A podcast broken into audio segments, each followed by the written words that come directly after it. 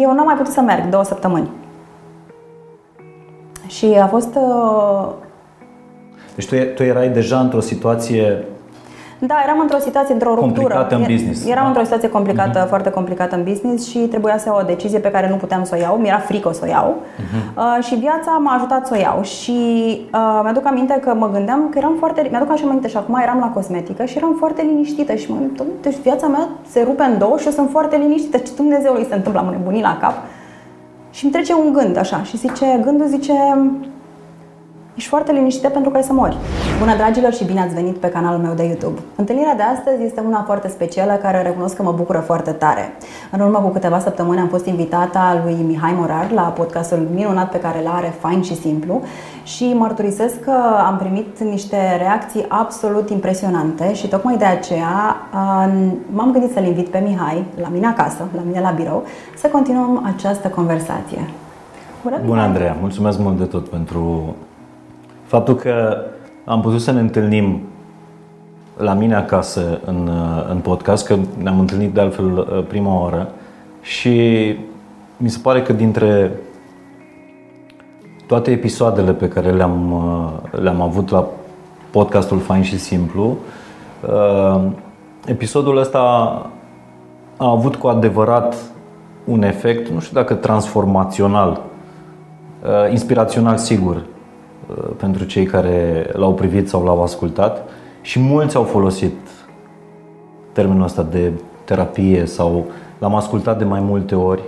Este exact același lucru pe care l-am auzit și eu de foarte multe ori, l-am ascultat de două, de trei ori. Prima oară mi-a fost greu să înțeleg, după care aveam senzația că vorbeai despre mine sau despre problemele mele și aș vrea să vă mulțumesc foarte mult pentru toate mesajele astea, pentru că sunt absolut copleșitoare. Totuși fac televiziune, am făcut televiziune 20 de ani, am dat foarte multe interviuri și cred că niciodată nu am primit mesaje care să mă impresioneze atât de tare prin sinceritatea lor, prin vulnerabilitatea lor, prin, nu știu, toată dragostea pe care am simțit-o și um, foarte sincere, extrem, extrem de sincere, în care oamenii vorbeau despre problemele lor și din, despre toate lucrurile în care s-au regăsit. Și a fost așa, a fost minunat. De aceea m-am gândit să continuăm această discuție, pentru că sunt sigură că putem să, să răspundem la mai multe întrebări. Cu ce aș vrea să încep conversația de astăzi, uh, pentru, tocmai pentru că tu te-ai prezentat vulnerabilă și le-ai dat, cred că asta ai făcut tu, asta a fost efectul tău după podcastul nostru, le-ai dat oamenilor voie să fie vulnerabil, să simtă chestia asta, că e ok să fii uh, vulnerabil, nu te face cu nimic mai puțin uh, puternic. Știți, a, iartă-mă că te întreb, oamenii fug de vulnerabilitate ca de diavol, mm-hmm. doar că vulnerabilitatea, când îți dai voie să o trăiești, te apropie mult mai mult de oameni. Uh-huh. Pentru că te, tu nu vrei să vadă oamenii că ești într-un anumit fel, pentru că te gândești că i-ar îndepărta de tine, dar de fapt este o minciună pe care ți-o spui într-un mod inconștient, pentru că așa, când te arăți așa cum ești, oamenii nu te resping, oamenii de fapt vor mai mult să vină către tine. Pentru că nouă tuturor ne, ne, ne place și nouă tuturor ne, noi ne dorim să avem această conexiune reală, nu de la nivelul măștilor pe care ni le punem cu toții. Eu sunt puternic, independent, inteligent, eu nu am nicio, mm-hmm. niciun fel de problemă. Ba da, am foarte multe momente grele și... Ai avut momente grele după înregistrarea noastră? Am avut momente, cum am în toată viața mea, momente în care mă simt copleșită, momente în care mi se pare că nu am spațiu, momente în care am foarte multe întrebări. Uh-huh. Um, ceea ce se întâmplă acum este că știu ce să fac cu ele. Știu cum să gestionez momentele respective. Poți să-mi povestești un moment complicat pe care l-ai avut cu tine, în care a trebuit să uh, să-ți recunoști fragilitatea și să te ridici și cum l-ai rezolvat. Pentru că, de fapt, tu exemplul ăsta l-ai dat, l-ai dat oamenilor, că nimeni nu este nimeni nu este perfect, nici măcar dacă se duce în India într-un ashram, stă acolo, nu vine cu toate problemele rezolvate. Nu Trebuie să lucrăm zilnic la ele, câte zile am avea pe pământ dacă vrem să trăim într-un echilibru. Cred că, nu știu dacă am povestit data trecută, că m-am întors din ashram și am spus că vreau să mă reîntorc Uh, și cineva mi-a zis, da, n-ai fost odată, n-ai rezolvat problemele, ce să te mai duci încă o dată? Problemele nu se... Re- adică uh, nu e, am luat o pastilă și am rezolvat ceva ce trăiesc de 30-35 de ani. Uh-huh. Nu ai luat o pastilă și s-a rezolvat, nu. Te duci într-un loc, înveți niște elemente, înveți niște sau, da, înveți despre niște instrumente pe care poți să le uh, integrezi în viața ta și uneori ai nevoie de un reset. Uh-huh. Și atunci, pentru că mă întrebai de un moment greu, uh, a fost o zi în care mi-am planificat mai multe decât am putut să duc. Din ultimele săptămâni? Da, din ultima săptămână. Uh-huh. Cred că săptămâna trecută.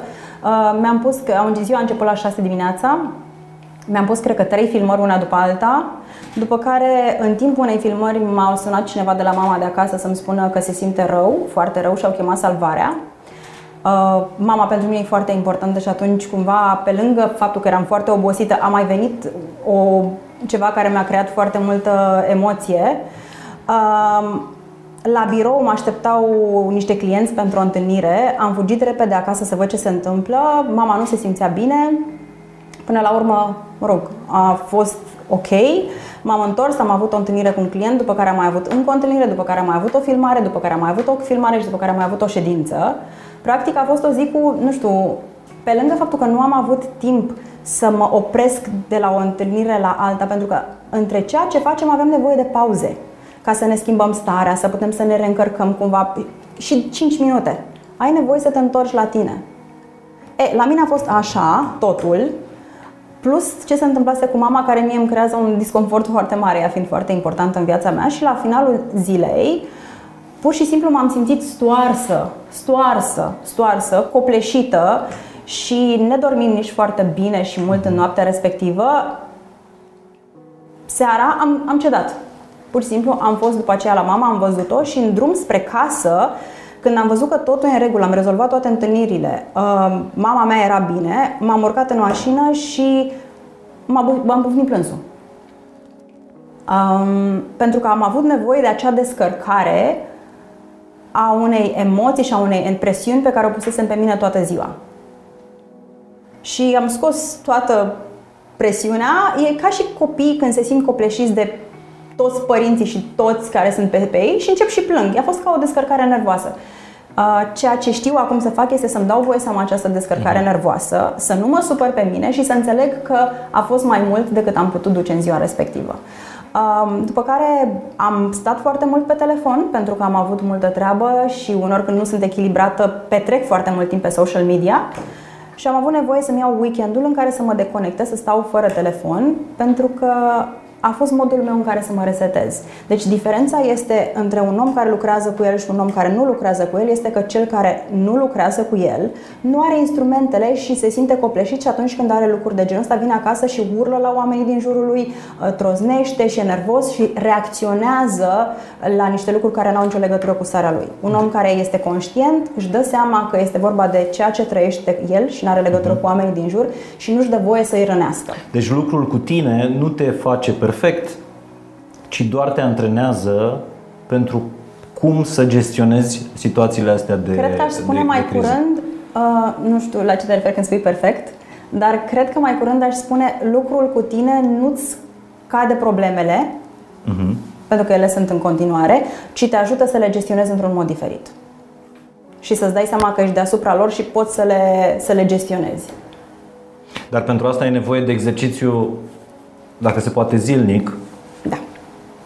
În care nu zilnic, te... în fiecare moment. În fiecare moment. Este conștientizare și prezență. Pentru că am momente în care pur și simplu nu mai pot. Deci pur și simplu nu mai pot. Mi se întâmplă să nu mai pot.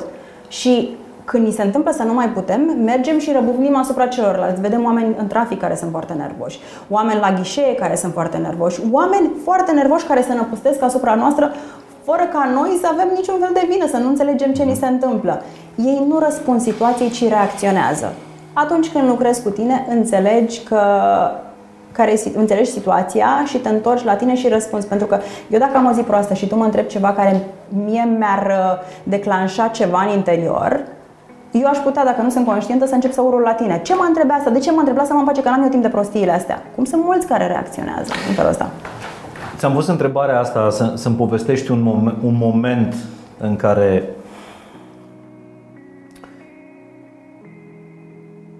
ai făcut un fel de supraplin.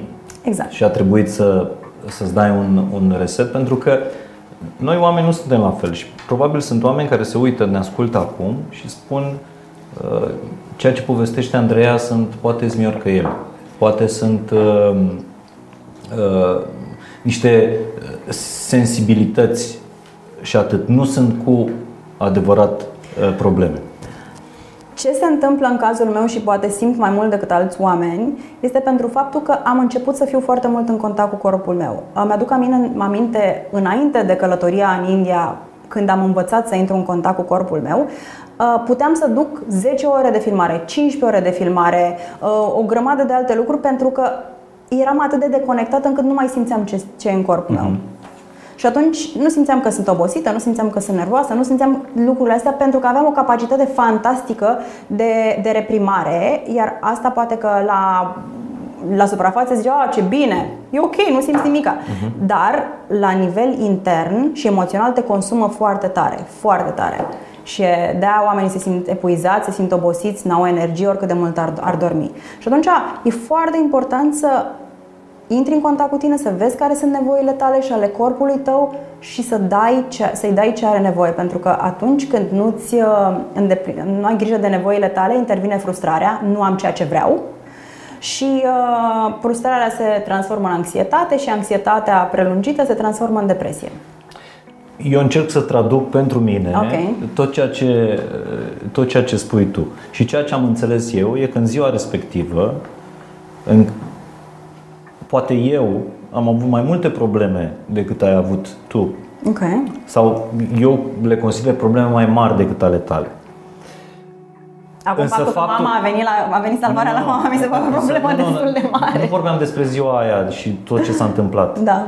Uh, însă faptul că eu consider că problemele tale erau neimportante nu înseamnă că problemele erau mai, mele erau mai importante, ci doar faptul că eu nu mi le-am tratat. Adică eu am reușit să trec peste ele. Tu le-ai evitat. Exact, ascunzându-le. Da, ai făcut acolo un, o, uh-huh. o grămadă de probleme și la un moment dat va trebui să dai față în față cu ele. Știi cum e? Ca și adică... când sunt cu tremure mici, mici, mici uh-huh. și după vine un cutremur foarte mare. Exact despre asta voiam. Mulțumesc mult exact. că mi-ai tradus da. pe, pe, pe limba mea. Știi? Ca să înțelegem că fiecare dintre noi suntem diferiți, avem copilării diferite când ni s-a dezvoltat cu totul și cu totul uh, ni s-au dezvoltat toate legăturile neuronale și reacționăm în mod diferit și problemele mele nu pot fi comparate cu problemele Asta tale. în niciun caz. Și mai e, nu știu, cred că e un comportament pe care l-ai văzut și tu de foarte multe ori.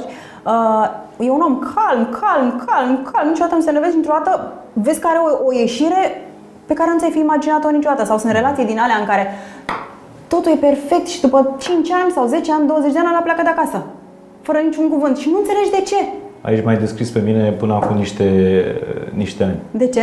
Pentru că eu sunt, eu sunt tipul de ardelean calm, da? Tiparul. Și non-conflictual. și non-conflictual. Și până acum câțiva ani adunam, adunam, adunam. Până când... și, și răbuneam. Țin minte că am avut la, mă rog, loc, la locul de muncă mă descărcam de obicei. Bine că nu acasă, sunt foarte mulți care o fac acasă. Am aruncat mă rog, cel mai grav moment pentru mine a fost când eram în timpul matinalului la fostul loc de muncă, la Radio 21, m-am enervat atât de tare, dar a pornit dintr-un nimic. Da. Însă eu, eu aveam foarte multă furie exact, da. adunată în mine. Am luat telefonul, centrala telefonică și l-am, l-am aruncat efectiv nu de la etajul 9, că acolo aveam sediu în piața Victoriei. Cam atât strânseseși. Cam așa se strânge. Da. Cum înveți să-ți asculți corpul? Înainte să ajungem la corp, vreau să, uh, să le spun oamenilor care, cărora le e frică de conflict. Sunt foarte mulți oameni cărora le e frică de conflict și mie mi-era frică de conflict. Uh-huh. Pentru că mi se părea că atunci când am un conflict înseamnă despărțire, înseamnă gata, sfârșit.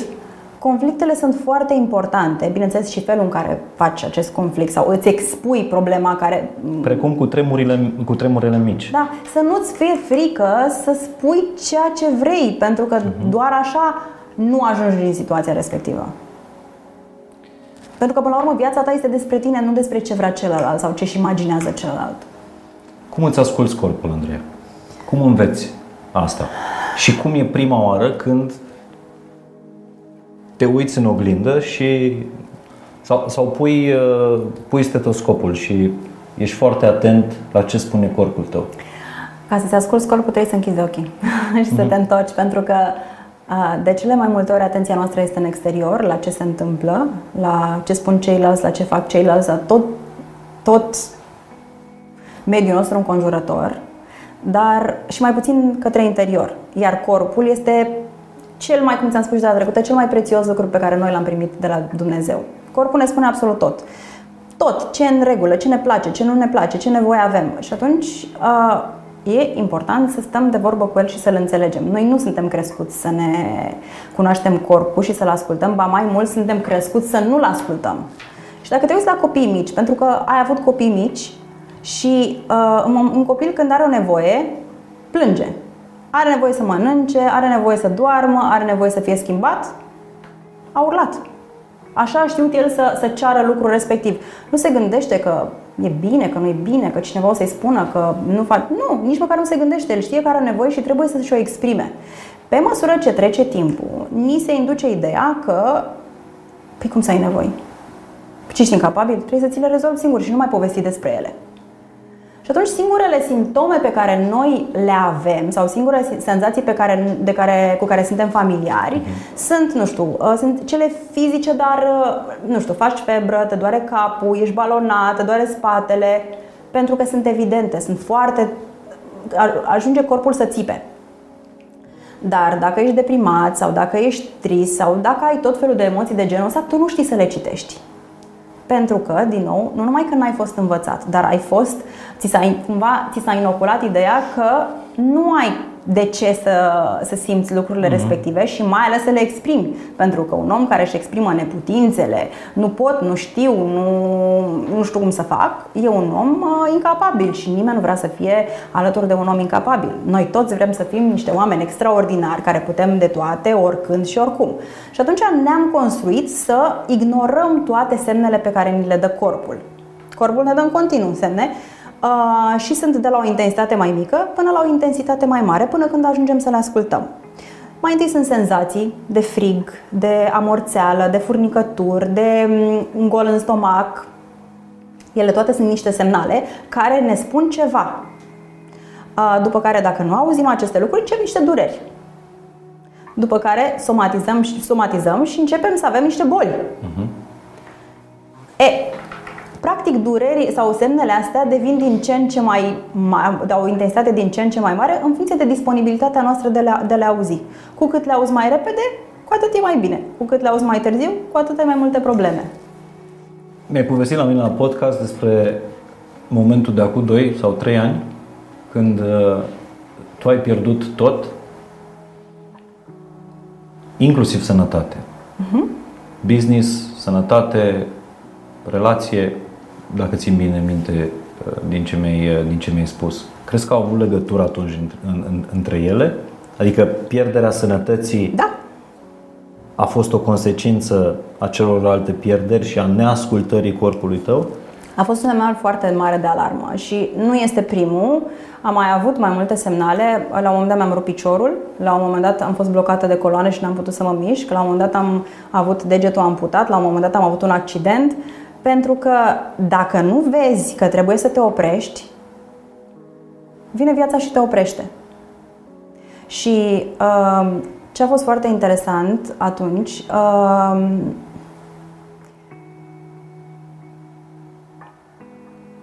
Să știi că poți să-mi spui orice. Eu n-am mai putut să merg două săptămâni. Și a fost uh, deci tu, tu erai deja într-o situație da, eram într-o situație, într-o ruptură. Complicată în business. Eram da? într-o situație complicată, uh-huh. foarte complicată în business și trebuia să iau o decizie pe care nu puteam să o iau. Mi-era frică să o iau. Uh-huh. Uh, și viața m-a ajutat să o iau. Și uh, mi-aduc aminte că mă gândeam că eram foarte... Mi-aduc așa aminte și acum eram la cosmetică și eram foarte liniștită și mă gândeam, deci viața mea se rupe în două și eu sunt foarte liniștită. Ce Dumnezeului se întâmplă? Am nebunit la cap. Și îmi trece un gând așa și zice, gândul zice, ești foarte liniștită pentru că ai să mori. Da. Se vorbește despre liniștea oamenilor wow. înainte de mare exact. întâlnire. Și a fost cumva așa ok, hai să nu intru în toată treaba asta. Și mă duc, mi-aduc aminte perfect, era Vinerea Mare și era, o, era ziua prietenei mele foarte bune și era, a făcut o mică întâlnire și am mers la ea și de la un moment dat încolo mi s-a făcut foarte rău. Și am zis trebuie să plec acasă. Și am ajuns acasă, am reușit să intru în casă și m-am așezat pe canapea și când am vrut să mă ridic, nu am mai putut să mai merg. Pur și simplu, nu am mai putut să mai merg. Știu că sună foarte ciudat, dar nu am mai putut să mai merg. Tu fiind cu analizele, bine. Nu aveam niciun fel de problemă. Pur și simplu, e foarte greu să concep că nu mai poți să mergi un om extrem de în putere, sportiv. Cum să nu poți să mergi? Uh-huh. Că mintea nu putea să cupleze această, să se conecteze cu această informație. Și când am realizat, adică am acceptat faptul că nu pot să merg, m-a bușit un plâns îngrozitor. Adică Adică totul se dărâmă în jurul meu și acum și asta, adică... Și mi-am aminte de gând, deci o să mor, nu? Mă rog, a venit cineva la mine, așa, um, am fost la spital, am făcut toate testele posibile. Toate testele posibile. Nu puteam, eu nu puteam să mă opresc din plâns, adică mi se părea că e ceva îngrozitor ce trăiesc. Și ce era foarte interesant era faptul că eu puteam să mișc picioarele în dreapta, în stânga, Adică puteam să mișc picioarele în dreapta și în stânga, în față nu puteam să ne mișc. Deci era absolut șocant. Mă rog, uh, stau o perioadă într-un plec din București, într-o clinică, uh, trăiesc această, acest bucium. Nu puteam să mă împap cu toată treaba asta și nu înțelegeam ce să fac. Adică, bun, și cum e din situația asta? Tu, în continuare, da. imobilizată. Exact. Um, și vine un moment în care decid că ok, asta se întâmplă în viața mea acum și va trebui să iau o decizie în plan de business ca să pot să merg mai departe. În momentul în care am luat această decizie, împăcată în interiorul meu, am putut să merg. Să mergi fizic. Să merg fizic, da. Deci când ai mers mai departe mental, când ai depășit blocajul ăsta că tu nu o să poți, că nu există drum înainte după acea Nu, dramă. adică mă gândeam că eu dacă nu merg înainte, unde o să mă duc? Și în perioada asta, credem, am încercat tot ce era posibil. Adică pe lângă faptul că am făcut toate CT-urile, RMN-urile și toate analizele posibile, am chemat toți energeticienii, rechiștii, ce vrei tu pe pământul ăsta, care nu, nu, nu puteau să mă ajute. Pentru că nu avea cum să mă ajute nimeni. Singura persoană care putea să mă ajute eram eu. Ce, care a fost mesajul pe care l-am descifrat ulterior era că nu mai e drum înainte. Este în dreapta sau în stânga. Și tu unde tu? În dreapta. Normal. Așa că e atât de inteligent corpul ăsta și îți spune niște lucruri atât de minunate, dar pe care uneori nu știm să le descifrăm, dar de cele mai multe ori nu vrem să le descifrăm. Pentru că te împinge să faci o schimbare, iar nouă ne este frică de schimbare. Dar ceea ce pot să-ți spun din experiența respectivă este că e unul dintre cele mai bune lucruri care mi s-au întâmplat în viață. Care e diferența dintre a-ți asculta corpul și a-ți asculta inima? Inima face parte din corp. mă gândeam cum să răspunzi așa. Dar știi că întrebarea asta e dincolo de răspunsul ăsta foarte da. scurt. Um, ca să poți să-ți asculți inima în primul rând, trebuie să faci liniște aici pentru că este atât de multă gălăgie și sunt atât de multe gânduri și scenarii pe care mintea le face prin prisma condiționărilor și felului în care noi am fost crescuți, încât deja ai toate răspunsurile și toate scenariile. Știi clar. Și atunci inima e redusă la, la tăcere. Și trebuie să faci spațiu. Cum faci spațiu? Prin meditație, prin, uh, prin scris un jurnal, prin uh, diverse tehnici care te ajută să te, să te întorci, uh, să, să, să reduci cumva, să liniștești mintea și să devii conștient de gânduri și să înțelegi exact ce vrea să-ți spună. Corpul are niște senzații foarte clare care îți spun unde și cum ești, ca și respirația.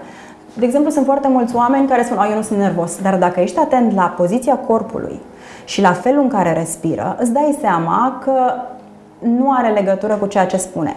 De foarte multe ori nu ne dăm seama de, de cum ne simțim, cum te simți bine. Bine nu e o stare, nu e o emoție. Și atunci, ca să, dacă ești deconectat și nu înțelegi, trebuie să, să te întorci la respirație. Dacă nu respiri, ești atât de blocat încât nu știi ce să faci. Nu mai respiri, ai apnee. dacă respiri foarte, foarte rapid, ești foarte agitat uh-huh. și foarte nervos, fiecare mod în care respiri îți spune ceva despre starea ta. Eu cum respir acum? Cred că respir Sunt de ok? bine. Da. Sunt un pic mai ok decât, uh, decât la podcast, pentru că încerc să, să intru pe terenul ăsta pe care tu uh, ai, ai multe meciuri în picioare, ai și înfrângeri, ai și victorii, N-ai cum să ai și câștigi meciuri dacă nule, nu ai... ai și meciuri nule. Însă activitatea asta competițională a ta cu tine a început cumva într-un, uh, într-un cantonament. Și multă lume a întrebat după uh, podcastul nostru cum e în ashram. Care e viața într-un ashram? Când închizi uh, tot, lași câinele la un prieten, la o prietenă și te duci pentru săptămâni, luni în India. Nu este nici de cum așa cum îți imaginezi.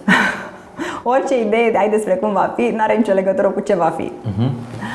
Um, pentru că foarte multă lume se raportează probabil la Eat, Pray, Love, Uh-huh. în care totul era foarte romanțat, frumos, minunat.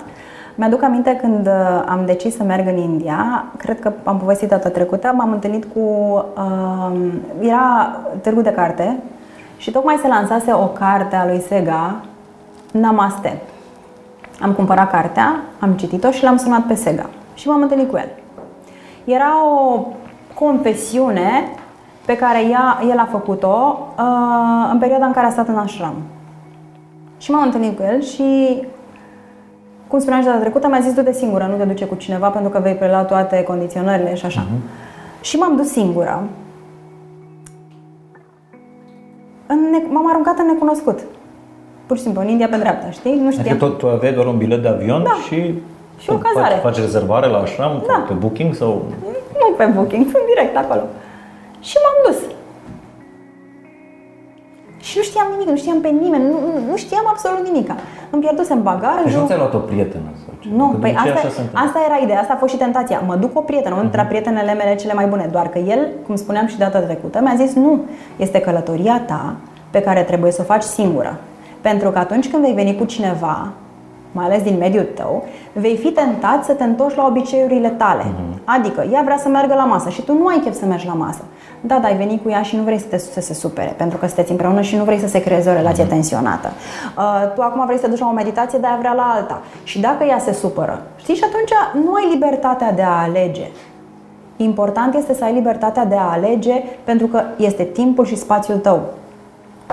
Pentru că nu e ușor să pleci din viața ta două săptămâni, o lună și să-ți dai shutdown și să te duci să pierzi vremea. Nu. Ce- Ceea ce spui tu e, e absolut perfect adevărat. Uh, Prima mea vizită în în muntele Athos a fost cu niște prieteni și exact așa este. Pentru că Ai nu făcut mergi. cu ei. Mai, merg, mai vin și ei pe drumul tău, dar mai mergi și tu pe drumul Exact. tău. Și nu e drumul tău. Adică dacă te duci într-o călătorie spirituală, uh, mi se pare că e bine să te duci singur. Uh, Că te întâlnești cu alți oameni pe drum, e alegerea ta. Dar nu fă drumul ăsta Și o să cu prieteni. Da, și o să spun care este diferența între prima călătorie la Ashram și a doua călătorie la Ashram. Și în prima călătorie eram atât de concentrată pe nevoile mele și pe ce am de făcut și pe rezultate, încât pur și simplu n-am văzut nimic, nu mă interesa nimic. Uh, Ashramul este un loc, cel puțin în cel în care am fost eu, este un loc în care, care este construit ca o societate din lumea modernă. Eu m-am gândit că mă duc acolo și mă duc în vârf de munte și nu mai văd pe nimeni, nici semnal la telefon. Nu. Uh, Centrul de meditație în care eu am fost era în mijlocul unui oraș unde auzeai mașini în jur, uh, din care puteai să ieși oricând și care era construit ca o societate, cum spuneam, adică avea săl de meditații, dar avea și restaurant, și cafeteria, și sală de citit, și internet, și sală, și piscină, basic, bineînțeles. Pentru că ideea este să înveți niște lucruri, să deprinzi niște metode pe care să înveți să le integrezi într-un sistem foarte apropiat sau într-un, într-un um, spațiu extrem de apropiat de spațiul în care tu locuiești să exersezi ca după aia să faci acasă. Pentru că dacă tu te vei duce pe un munte și vei găsi liniștea, cu siguranță, după o perioadă, și vei fi foarte fericit în liniștea ta, când te vei întoarce acasă, vei simți că nebunești, pentru că nu vei putea să găsești acea liniște acasă. Asta e exact principiul din, uh, din cartea lui Jay Shetty. Cu copacii gândește ca un călugăr. Da, exact. În care vorbești despre, vorbește despre copaci, experimentul cu copacii. Nu știu, spune-mi-l. Uh, experimentul cu copaci era așa, au făcut un, nu mai știu unde, au luat, au creat o piramidă foarte mare uh-huh. în care au pus niște copaci, le-au dat absolut toate condițiile. Uh, lumină, căldură, apă și nu mai știu ce. Și după o perioadă copacii au murit. Pentru că nu au avut vânt.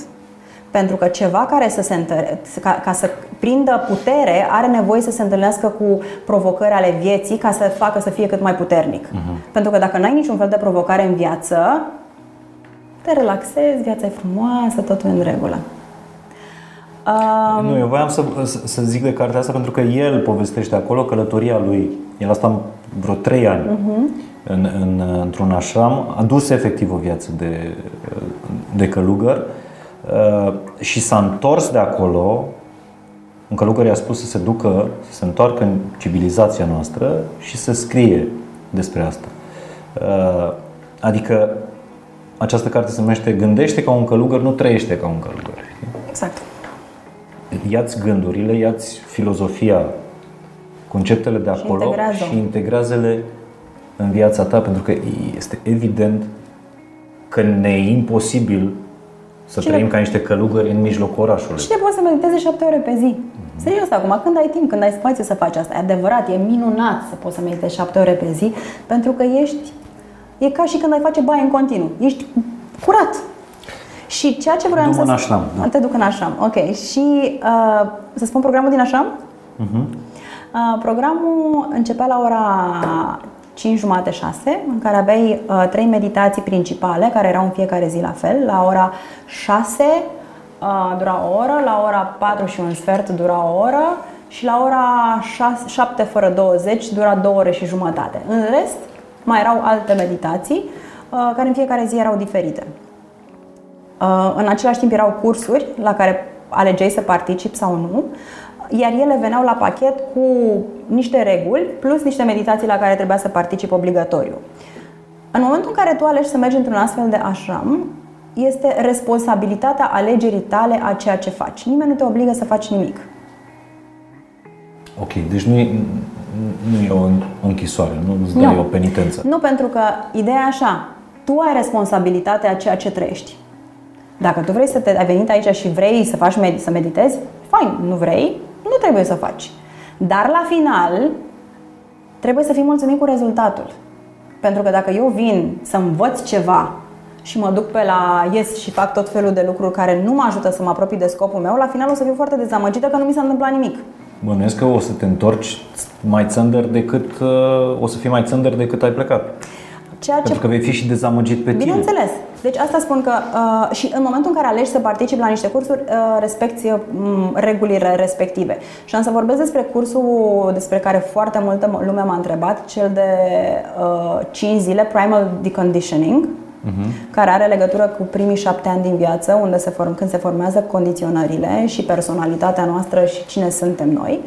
Uh, acest curs uh, care are niște reguli foarte clar, silence and isolation am crezut că mor. Adică cum Silence and Isolation? Și de fiecare dată când întrebam în așram despre acest curs, toată lumea zicea, te duci la Primal cu Bela? Doamne, nu e nebună, nu ai ce să cauți acolo. Nu, deci este, zic, da, ai făcut cursul? Nu, dar am auzit, este îngrozitor. Silence, silence and isolation. Silence, nu vorbești. Isolation înseamnă că stai cu ochii în pământ de fiecare dată când ieși din curs, în afara probelor pe care trebuie să le faci, pentru că interacțiunea cu orice altceva te va scoate din energia ta. Și atunci, ori de câte ori mergi, stai cu ochii în pământ și nu interacționezi cu absolut nimeni, nici măcar când te duci să-ți iei mâncare. Ceea ce mi s-a părut groaznic. Pentru că eu care veneam dintr-o uh, societate în care trebuia să fiu...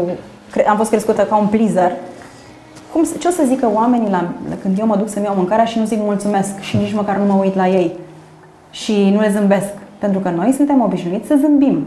Și de cele mai multe ori o facem pentru că vrem să ascundem ceva, nu vrem să vadă oamenii ce în spatele, ce e înăuntru. Uh-huh. Ce faci? Ma, bine, dar de fapt tu ești mort pe dinăuntru, dar nu vrei să vadă lumea că ești mort pe dinăuntru, pentru că știi că nu să te placă dacă ești mort pe dinăuntru. Și atunci spui masca de I'm perfect, uh-huh.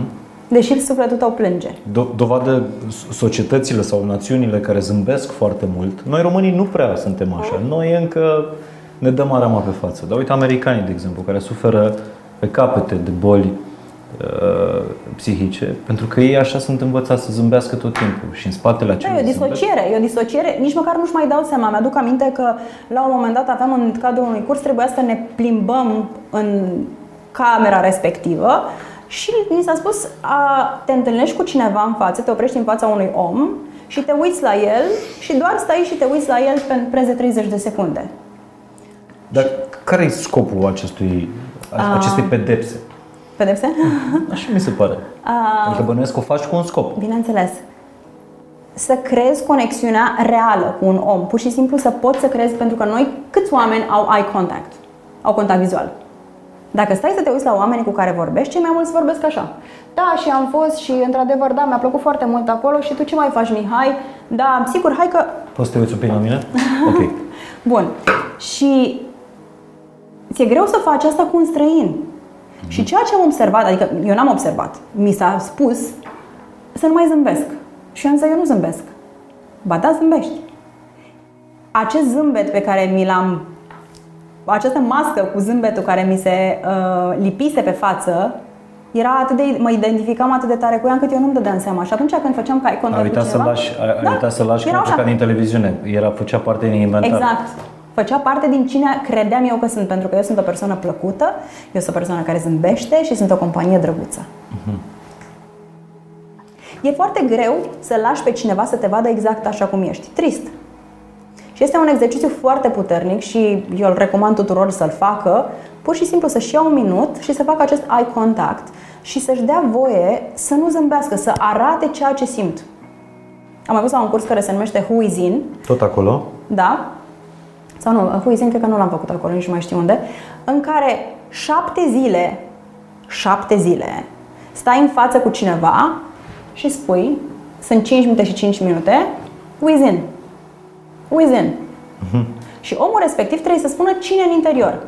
Și în funcție de oamenii cu care te întâlnești, ești altcineva, pentru că oamenii respectivi reflectă o altă parte din tine. E un exercițiu foarte, mi-e greu de înțeles, dar e un exercițiu fantastic. Și dacă suntem în acest exercițiu de, nu știu, de misticizare a așramului, adică nu e ca în Eat, Pray, Love, ce nu mai e ca în filme acolo? Ce nu mai e ca în filme acolo? Da. Uh... În afară de faptul că eu, mă rog, e în mijlocul orașului, în afară de faptul că sunt niște lucruri pe care trebuie să le faci filme. împotriva a ceea ce crezi tu despre personalitatea ta? Uh, foarte mult catarsis. Foarte mult catarsis. Adică um, e atât de multă lume care reprimă și reprimă totul. Nu e doar o emoție care e reprimată. Reprimă toate emoțiile care nu au fost um, încurajate când erai mic. De la energia sexuală, de la bucurie. Nu te mai bucura atât de mult. Uh, tristețe, uh-huh. furie. Toate emoțiile astea sunt undeva băgate acolo, iar în cadrul exercițiilor pe care le faci în, uh, în așam, îți dai voie să liberezi aceste emoții. Și este, este absolut incredibil. Pentru că ceea ce primești acolo și um, cred că este foarte prețios, este că ești acceptat așa cum ești și ți se dă spațiu să fii așa cum ești. Aici, dacă, de exemplu, ai o problemă și te duci la cineva, hai dragă, nu mai fi supărată, nu mai fi supărată, haide, nu mai plânge, haide. Pentru că cel de lângă tine, atunci când se întâlnește și simte problema, practic își simte, sau emoția, își simte emoția lui, tu îi trezești emoția lui cu care el nu e confortabil. Și ca să nu-și o simtă, ți-o reduce la, ți-o minimizează pe a ta. Nu știu dacă e complicat de... Un pic, dar o să crezi mai mare și cu siguranță o să înțeleg. Sau sigur dacă mă uit a doua oară la înregistrarea asta... Deci ceea ce poți să-i faci... Știi, știi de ce eu cred că e foarte important, pe lângă a citi, pentru că ăsta e pericolul acestei literaturi de dezvoltare uh, personală, motivațională. Uh, sunt mulți oameni care citesc, au impresia că I au know it all. tot. Cunoașterea și înțelegerea nu sunt același lucru. Pentru- Faptul că eu te ascult acum, dacă eu nu trec prin filtru personal cuvintele tale, nu am înțeles nimic. Și știi ce? Legat, e foarte bine punctat și știi ce mai este? Este că dacă tu nu ești pregătit, creierul tău nu este pregătit pentru această informație, pentru că e mult prea intensă, nu o va înțelege. Mi-aduc aminte că eram în curs la Primal Rebirth și tot ne spunea trei lucruri și eu tot îi spuneam, I'm sorry, I didn't understand. Și ce, what, what didn't you understand? Și zic, păi ce ai zis? Și zice, zice, I think it's a problem with the language. Și ea zice, nu, nu ai înțeles pentru că e mult prea mult pentru tine. Și asta am observat și în terapie. Când e prea mult pentru tine, e o intensitate prea mare, creierul tău zice stop. Nu pot acum. E prea mult. Și atunci evoluăm în funcție de cât putem. Și legat de ce ai spus mai devreme, pentru că e foarte bună remarca ta, legată de faptul că noi citim foarte mult. E minunat să citești pentru că te ajută să înțelegi niște lucruri, dar cititul nu este de ajuns. E nevoie să experimentezi. Pentru că ești acasă, conștientizezi, dar după aceea ești pus în ringul de luptă, unde ai emoții, ai uh, uh, lipsă de apărare, ai vulnerabilitate, sunt, îți sunt declanșate toate, atinse toate rănile și ăla este momentul în care vezi dacă poți să faci asta sau nu știi, citești cum să ai o relație perfectă. Și așa toată lumea poate să aibă o relație perfectă. Și ce să vezi? Rata divorțurilor crește în- simțitor de mult. De ce? Pentru că un uh, partener îți scoate în evidență și uh, toate oglinzile și îți oglindește toate părțile cu care tu nu ești confortabil. Pentru că eu sunt foarte bine singură. Dar cât de bine ești când ești într-o relație? Pentru că noi cu toții suntem foarte bine singuri. Hai să vedem cum e când ești într-o relație în care trebuie să înveți să pui limite, în care să spui ce e important pentru tine, în care să te arăți așa cum ești, în care să spui atât de multe lucruri, să te vulnerabilizezi. E foarte simplu să fii singur. Că mult, multă lume mă întreabă pentru momente Putem să de... vorbim și despre relații un pic mai încolo? Da. Ok. Bun. Mai ales că uh, vreau, vreau să vorbim despre diferența dintre ceea ce credem noi că este iubire și s-ar putea să nu fie iubire, să fie doar atașament. Și simt că ești, nu trecută, încercată de aceste lucruri și toată călătoria ta personală cumva te-a făcut să vezi altfel trecutul tău, inclusiv în relații. de eu sunt foarte atent la ceea ce întreb, la ceea ce ascult și cum traduc, pentru că eu cred că domeniul ăsta este foarte periculos, adică poți să patinezi foarte ușor. Sunt foarte multe, am, am văzut zilele trecute un story pus de o domnișoară care brusc din, nu știu, era make-up artist până acum niște luni și acum este coach.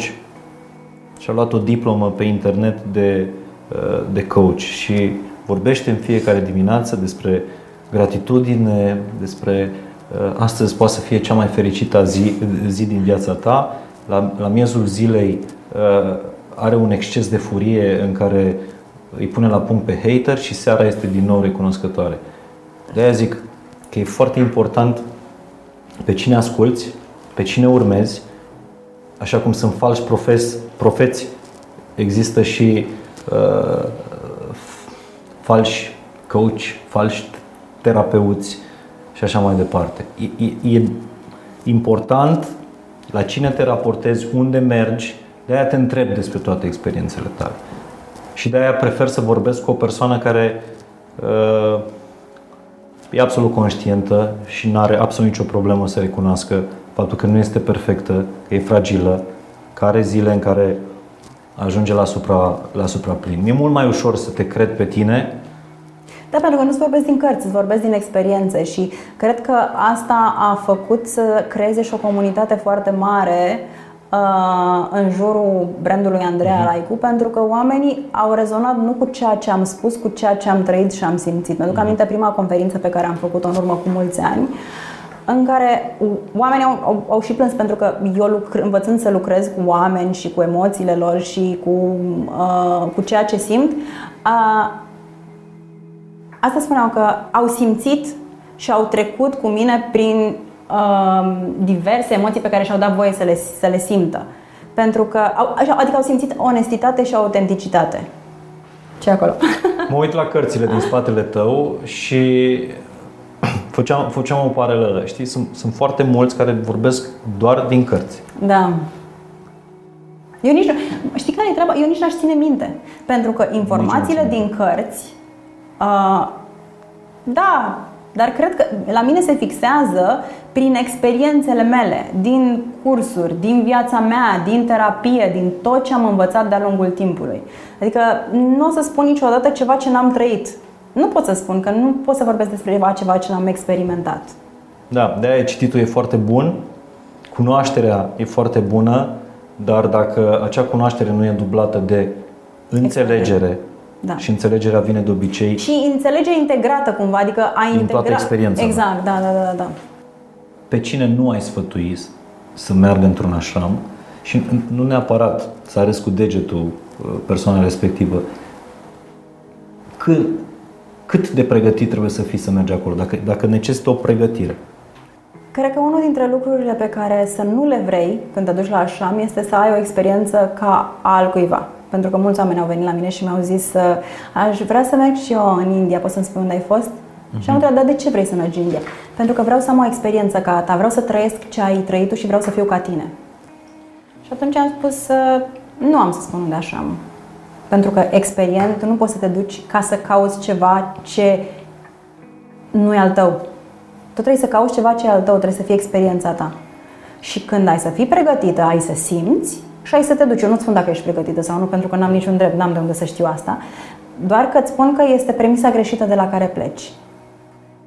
Um, trebuie să ai foarte mult curaj, foarte mult curaj, pentru că te vei întâlni... E baubau acolo, adică te vezi cu baubau tău, nu? Da, te întâlnești cu tine, te întâlnești cu toți demonii tăi. Ai plâns mult acolo. Doamne Dumnezeule, cât am putut să plâng și câtă furie am putut să scot, nu pot să-ți, să-ți spun câte caiete plânse și scrise am.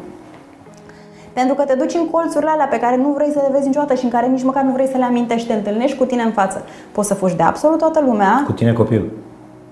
Cu tine copil și cu tine adult. Cu cine... Cred că am spus de multe ori, care e lucru pe care l-am descoperit e cât de mult mă mințeam. Cât de mult mă mințeam cum sunt eu fericită, sunt bine, cum viața mea este perfectă. Era doar un ambalaj perfect pe care îl construisem pe ceva care era pe un puroi Pot să folosesc acum un clișeu din literatura de specialitate? Adică acolo ai învățat să-ți îmbrățișezi umbra, nu? Așa se spune?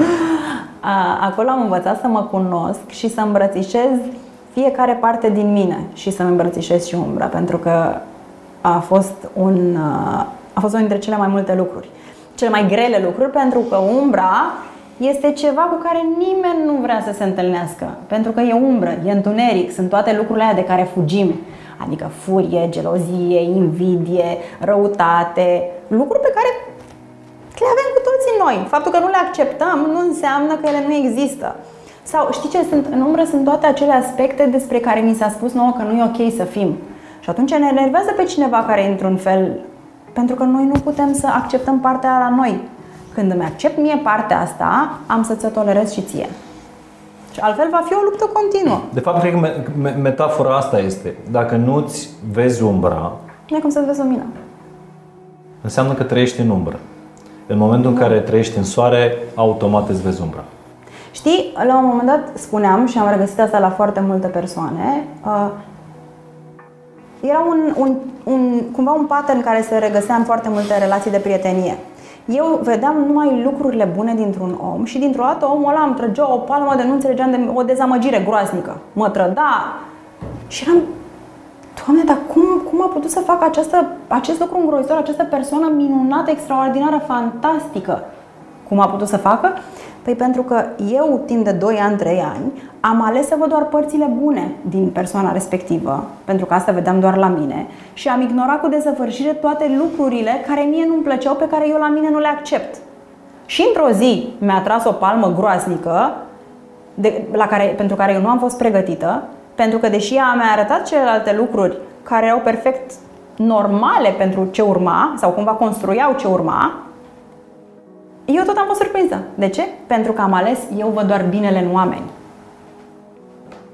Nu e bine rău, sunt lucruri cu care noi am fost crescuți sau lucruri pe care noi le admirăm la niște oameni și oameni, lucruri pe care nu le acceptăm la niște oameni. Dar noi suntem toate acele părți. Și atâta vreme cât noi nu le acceptăm la noi, și e greu să accepti. Eu sunt o persoană furioasă și invidioasă și nu știu cum. Normal cum să spun asta despre mine că fac lucrurile. Eu mint sau fac toate lucrurile astea. Normal că nu-ți place să spui despre tine. Drept pentru care nu, vezi, nu le vezi nici la celălalt om. Hai să facem exercițiul ăsta de nu, nu dezumbrire, nu? Cum se numește? Uh, îmbrățișarea umbrei, nu? da, cum să facem asta? Spunem despre umbra ta. Despre umbra mea. Um, cred că cel mai greu a fost să admit faptul că nu sunt drăguță tot timpul. Asta a fost cel mai greu pentru mine. Nu sunt drăguță și n-am chef tot timpul. Eu care am fost crescută uh-huh. disponibilă, ai primit o palmă, întoarce și celălalt obraz, fii acolo tot timpul pentru oameni. Nu, am momente în care nu am chef să fiu pentru oameni. Și da, am și răutăți. Deci ești și Sunt toate aceste lucruri. uneori. Da, mi se întâmplă. Interesant. Făceam mental exercițiul ăsta și îmi dau seama că... Ale tale care sunt? Una dintre... Trebuie să mai facem un episod? Da, cu umbrele. Episodul cu umbrele. Da, uite, o, o umbră pe care mi-o recunosc acum, mi-a venit imediat după ce mi-am dat drumul la uh, acest exercițiu, e faptul că uneori fug de înfruntarea adevărului.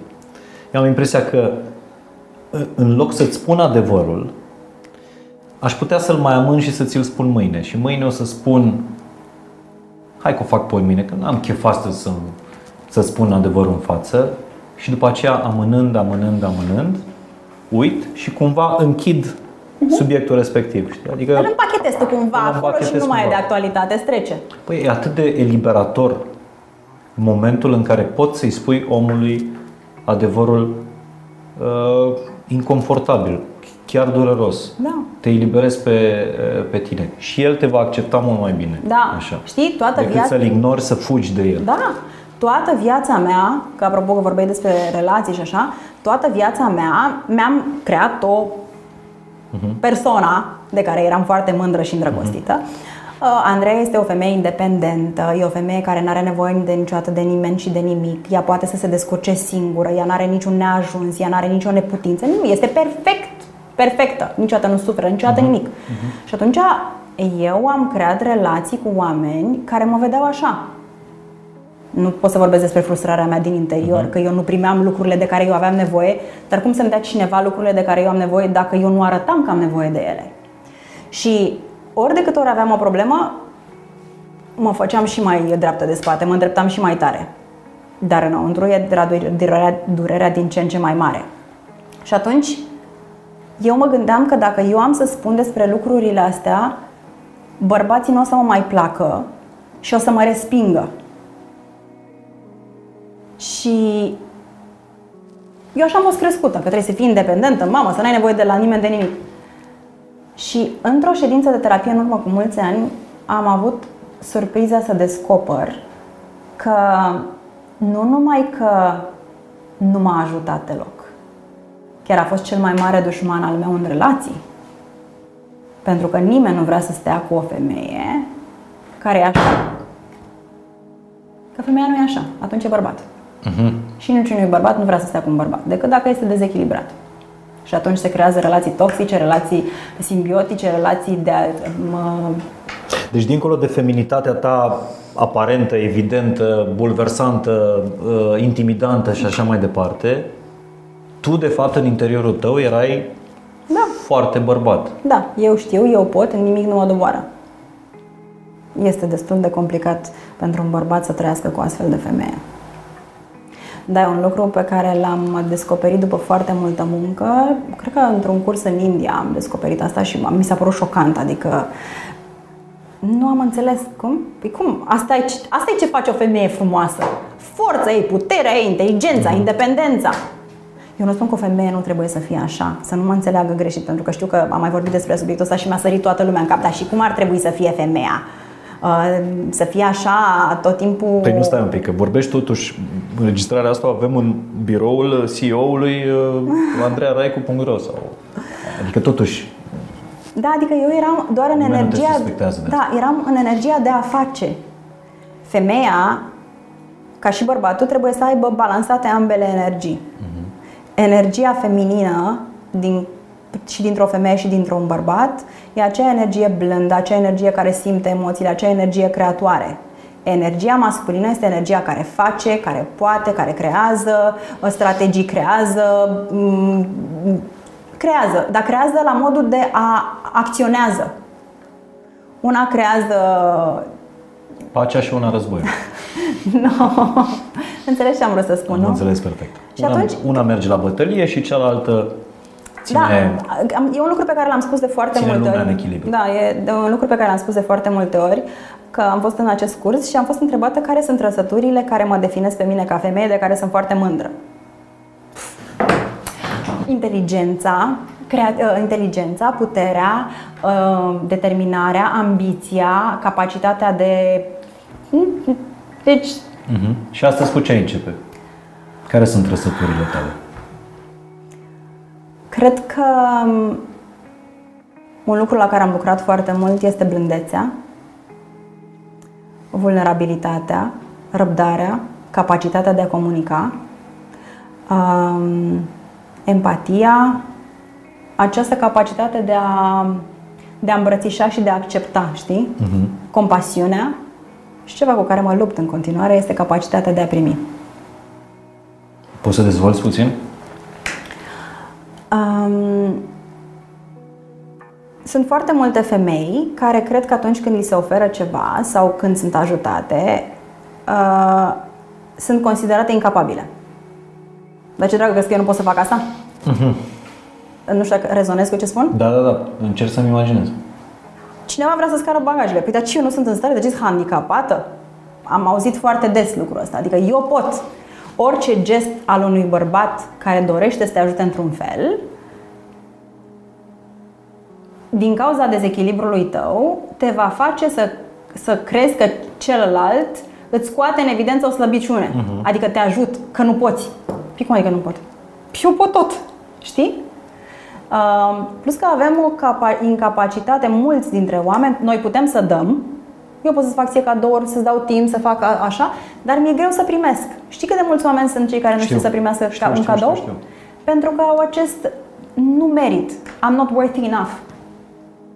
Știi, unul dintre tricourile, mesajele care merge cel mai bine la noi pe shop este I am enough, sunt îndeajuns de bună, inteligentă, deșteaptă ca să pot să merit atenția ta, dragostea ta, răbdarea ta. Pentru că noi credem că nu merităm. Și atunci eu, pa- eu fac totul. Uite, eu, eu am chestia asta.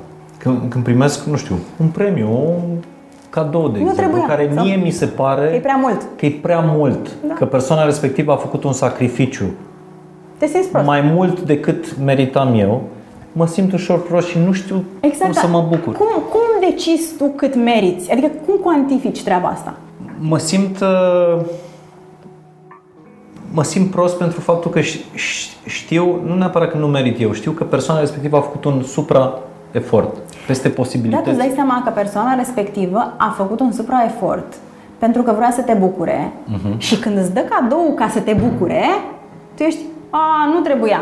Știi de ce? Pentru că ni se pare că trăim și noi, noi venim cumva dintr-o i- industrie în care nim- nu primești nimic gratis.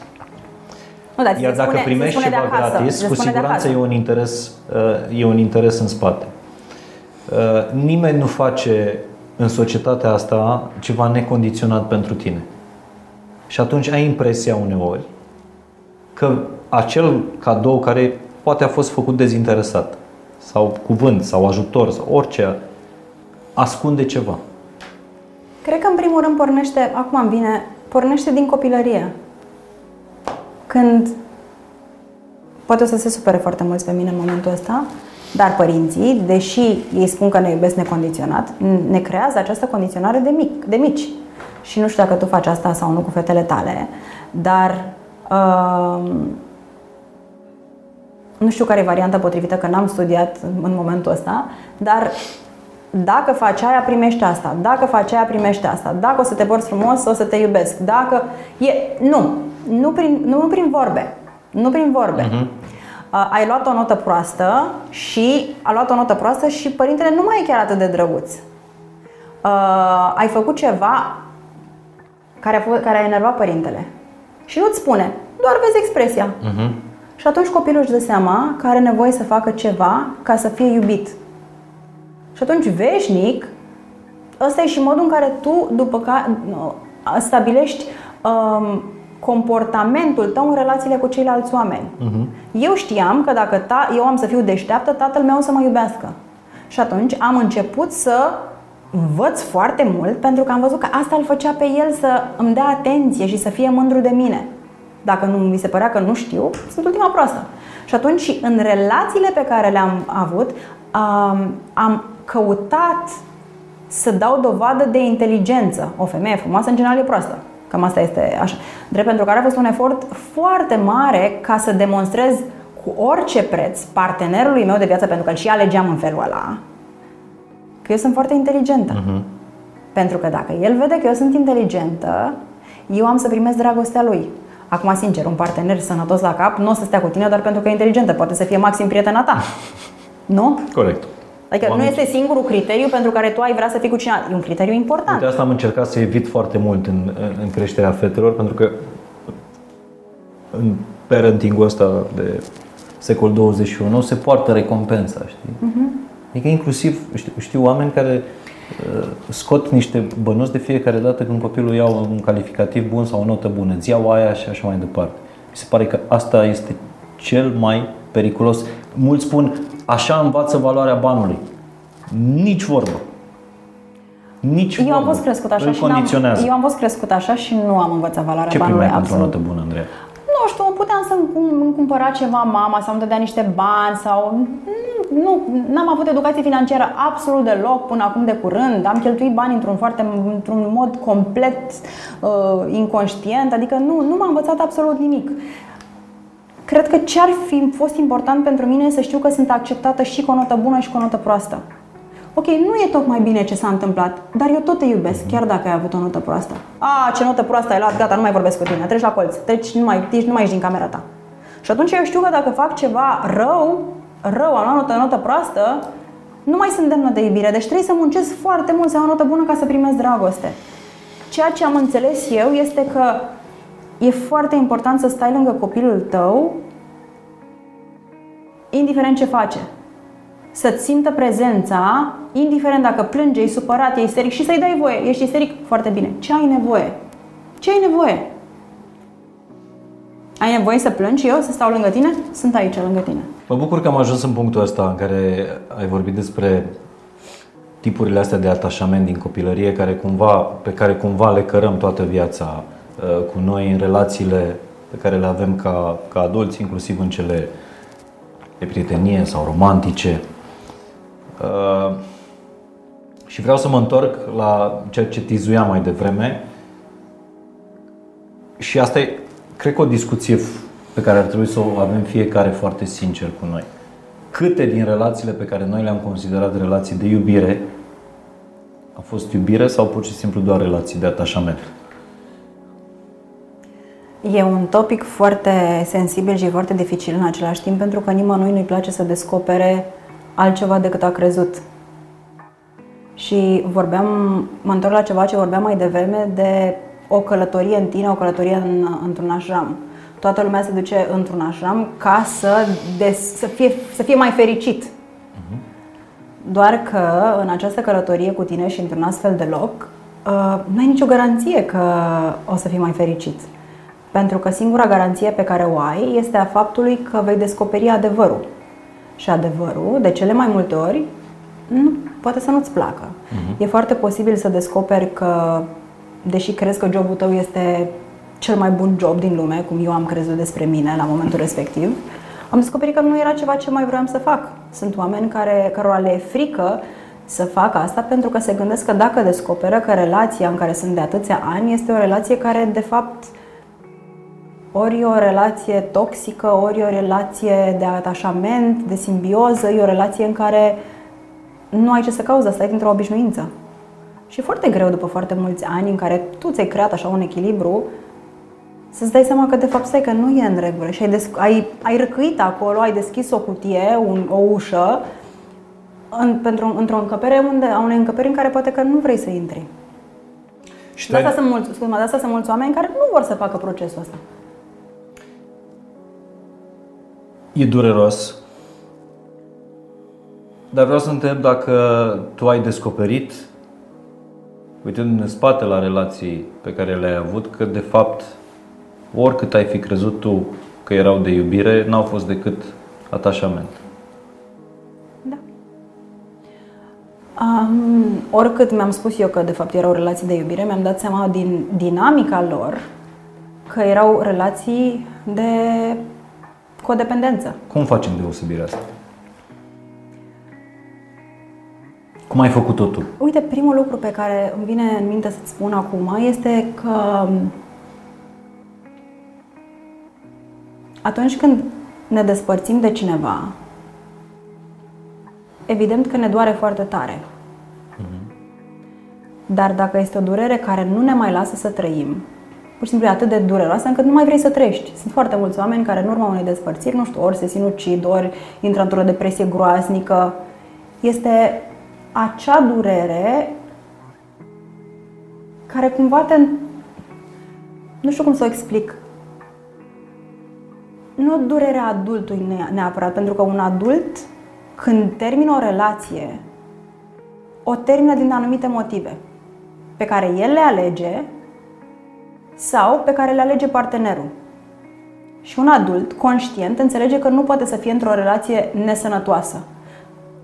Ori pentru el, ori partenerul, par, pentru partener. Pentru că eu n-aș vrea să stau cu un bărbat care nu mă iubește, care nu mă respectă, care nu-mi dă lucrurile de care eu am nevoie. Oricare sunt alea, care sunt importante pentru mine, care respectă valorile mele. Uh-huh. Deci, sănătos nu este să stau cu un astfel de bărbat, da? Și atunci eu ca adult îmi dau seama că nu pot să am o relație cu cineva care nu mă respectă, nu mă iubește. Și atunci un adult înțelege și oricât de greu este, oprește relația respectivă.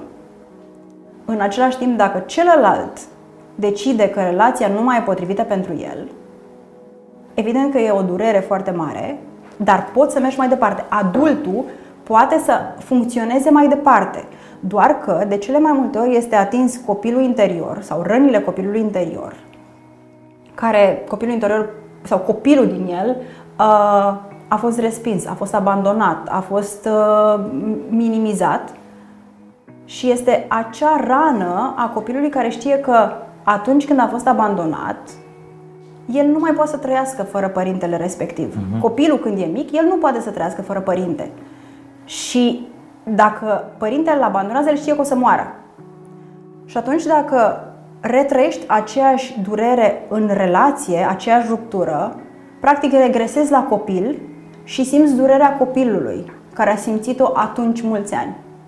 Pentru că un copil nu poate să facă diferența sau nu, când ești mic știi că mori, dar când ești adult ai toate capacitățile necesare ca să poți să mergi mai departe și înțelegerea necesară. Problema este că te-ai întors în copilul la mic care știe că nu poate fără mami și fără tati.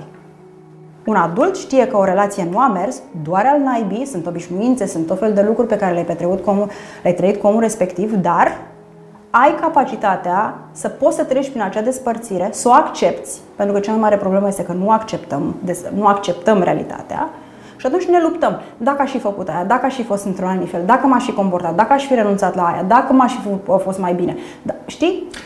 Deci chiar dacă iubirea nu mai e, da. cel mai greu de fapt nu este uh, să acceptăm asta, ci să ne împăcăm ce faci cu golul cu ruperea ăla? Exact. atașamentului Ce faci cu de care avem ăla? nevoie de când eram copii și până acum. Da. În funcție de ce tip de atașament ai avut uh, în, uh, în copilărie. Știi că ascultam un, uh, un podcast zilele trecute în care copiii, atunci când sunt lăsați singuri, părinții părăsesc uh, încăperea, uh, cumva ei își calculează cât de tare trebuie să strig, să țip eu, astfel Să mă audă încât părintele. adultul să mă audă și să vină. Ei sunt foarte inteligenți din punctul ăsta de vedere pentru că uh, știu că strigătul, țipătul lor este cel care îl va aduce pe, pe adult înapoi sau un anumit volum. Cu cât strig mai tare, cu atât atrag mai mult, uh, mai mult atenție. Și mi se pare că lucrul ăsta noi îl replicăm și în relații după aceea. Exact. Ce se întâmplă dacă strigi când ești mic și părintele nu vine? Ești abandonat și atunci știi că o să mori. Același lucru se întâmplă și în relație cu iubitul. Pleacă, eu am să mor. Dar nu, mai, nu poți să mai nu mori pentru că tu nu mai ești copilul care are nevoie de părinte să crească. Ești un adult care are capacitățile necesare să meargă mai departe, să se întrețină și să funcționeze.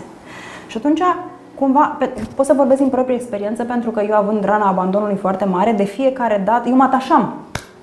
Mă atașam de absolut orice, și de un pahar, de angajați, de ce era orice. Ca să nu mai vorbesc în relațiile de iubire. Replicam ce se întâmpla când eram mică. Și atunci când omul pleca, eu aveam nevoie de prezență. Și când omul pleca, pleca și mă retraumatizam. Pentru că nu adultul trăiește drama, ci suferința copilului care este din nou activată. Și este, mi-aduc aminte că mi s-a întâmplat, efectiv simțeam că mor. Era o durere atât de mare încât simțeam că nu mai pot să respir. Și nu puteam să-mi revin decât în momentul în care îmi luam drogul, ca să zic așa. Uh-huh. Știi? Era dependența atât de mare încât până când nu primeam drogul înapoi, nu puteam să mă Și liniștesc. cum ai învățat sau cât de tare a trebuit să suferi ca să înveți că atașamentul nu e de fapt iubire? Păi, uh, în urma unei relații de codependență, o relație toxică, am avut nevoie să mă duc atât de jos ca să pot să mă duc să caut, pentru că la nivel intelectual, mental, eu înțelegeam, dar nu puteam să aplic. Ajungeam în momentul ăla și se termina, se rupea firul, nu mai, nu, pur și simplu, se rupea firul. Și a fost nevoie să lucrez mai mult în subconștient, să lucrez în terapie, anumite metode, ca să pot să, să pot să înțeleg și să reparentez, ca să zic așa, copilul. Că atunci când pleacă partenerul, pleacă un partener din viața mea, nu pleacă părintele meu. A fost foarte greu. Pentru că orice plecare era o retraumatizare, o recreare a situației. Și mi-aduc aminte că singurătatea pentru mine era ceva îngrozitor. Îngrozitor. Deci pur și simplu simțeam că mă sufoc pentru că așa la iveală absolut toate emoțiile, toată durerea, toată tristețea de a copilului ăla care fusese abandonat. Și nu puteam. De aceea preferam să stau cu cineva în casă sau să stau cu persoana respectivă Doar de dragul doar de atașamentului. dragul atașamentului. Și chiar nici nu puteam să vorbim, nici nu trebuia să vorbim și vreau să știu că e în casă. Ca și copilul ăla care are nevoie că, să știe că părintele lui e acolo când, are, când strigă. Adică a fost absolut uh, incredibil. Nici măcar nu mai aveam nevoie să fac relație cu omul respectiv, uh-huh. dar aveam nevoie să știu că e acolo. Da. Da. Pentru că asta îmi crea mie siguranță, îmi, îmi liniștea sistemul nervos. Deci, cu alte cuvinte, noi toți ar trebui să facem exercițiul ăsta, să ne întoarcem în copilărie, să ne gândim care era tipul nostru de uh, atașament uh, cu părinții și apoi tiparul ăsta să-l suprapunem peste relația pe care, pe care Ideal o este, avem. ideal este așa, însă din nou trebuie să ai curaj să, să poți să te duci în situațiile respective și să retrăiești durerea, pentru că eu până când, cum spuneam și data trecută, la curs mi s-a spus tu ai fost un copil foarte trist. Deci m-a enervat cumplit. Cum să-mi spună mie că am fost un copil foarte trist când eu am avut cea mai... m-am hrănit toată viața cu această copilărie fantastică. Și mi-a zis, nu, tu ai fost un copil foarte trist, ai fost un copil care avea nevoie de mama lui, avea nevoie de confirmarea, de dragostea care se manifesta doar prin prezență. Pentru mine, prezența înseamnă dragoste. Dacă cineva pleca, înseamnă că nu mă iubește. Și um,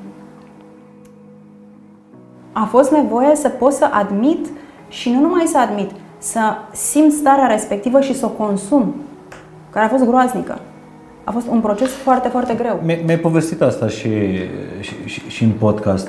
Nu mi-ai zis exact ce presupune regresia asta la vârsta uh, copilăriei.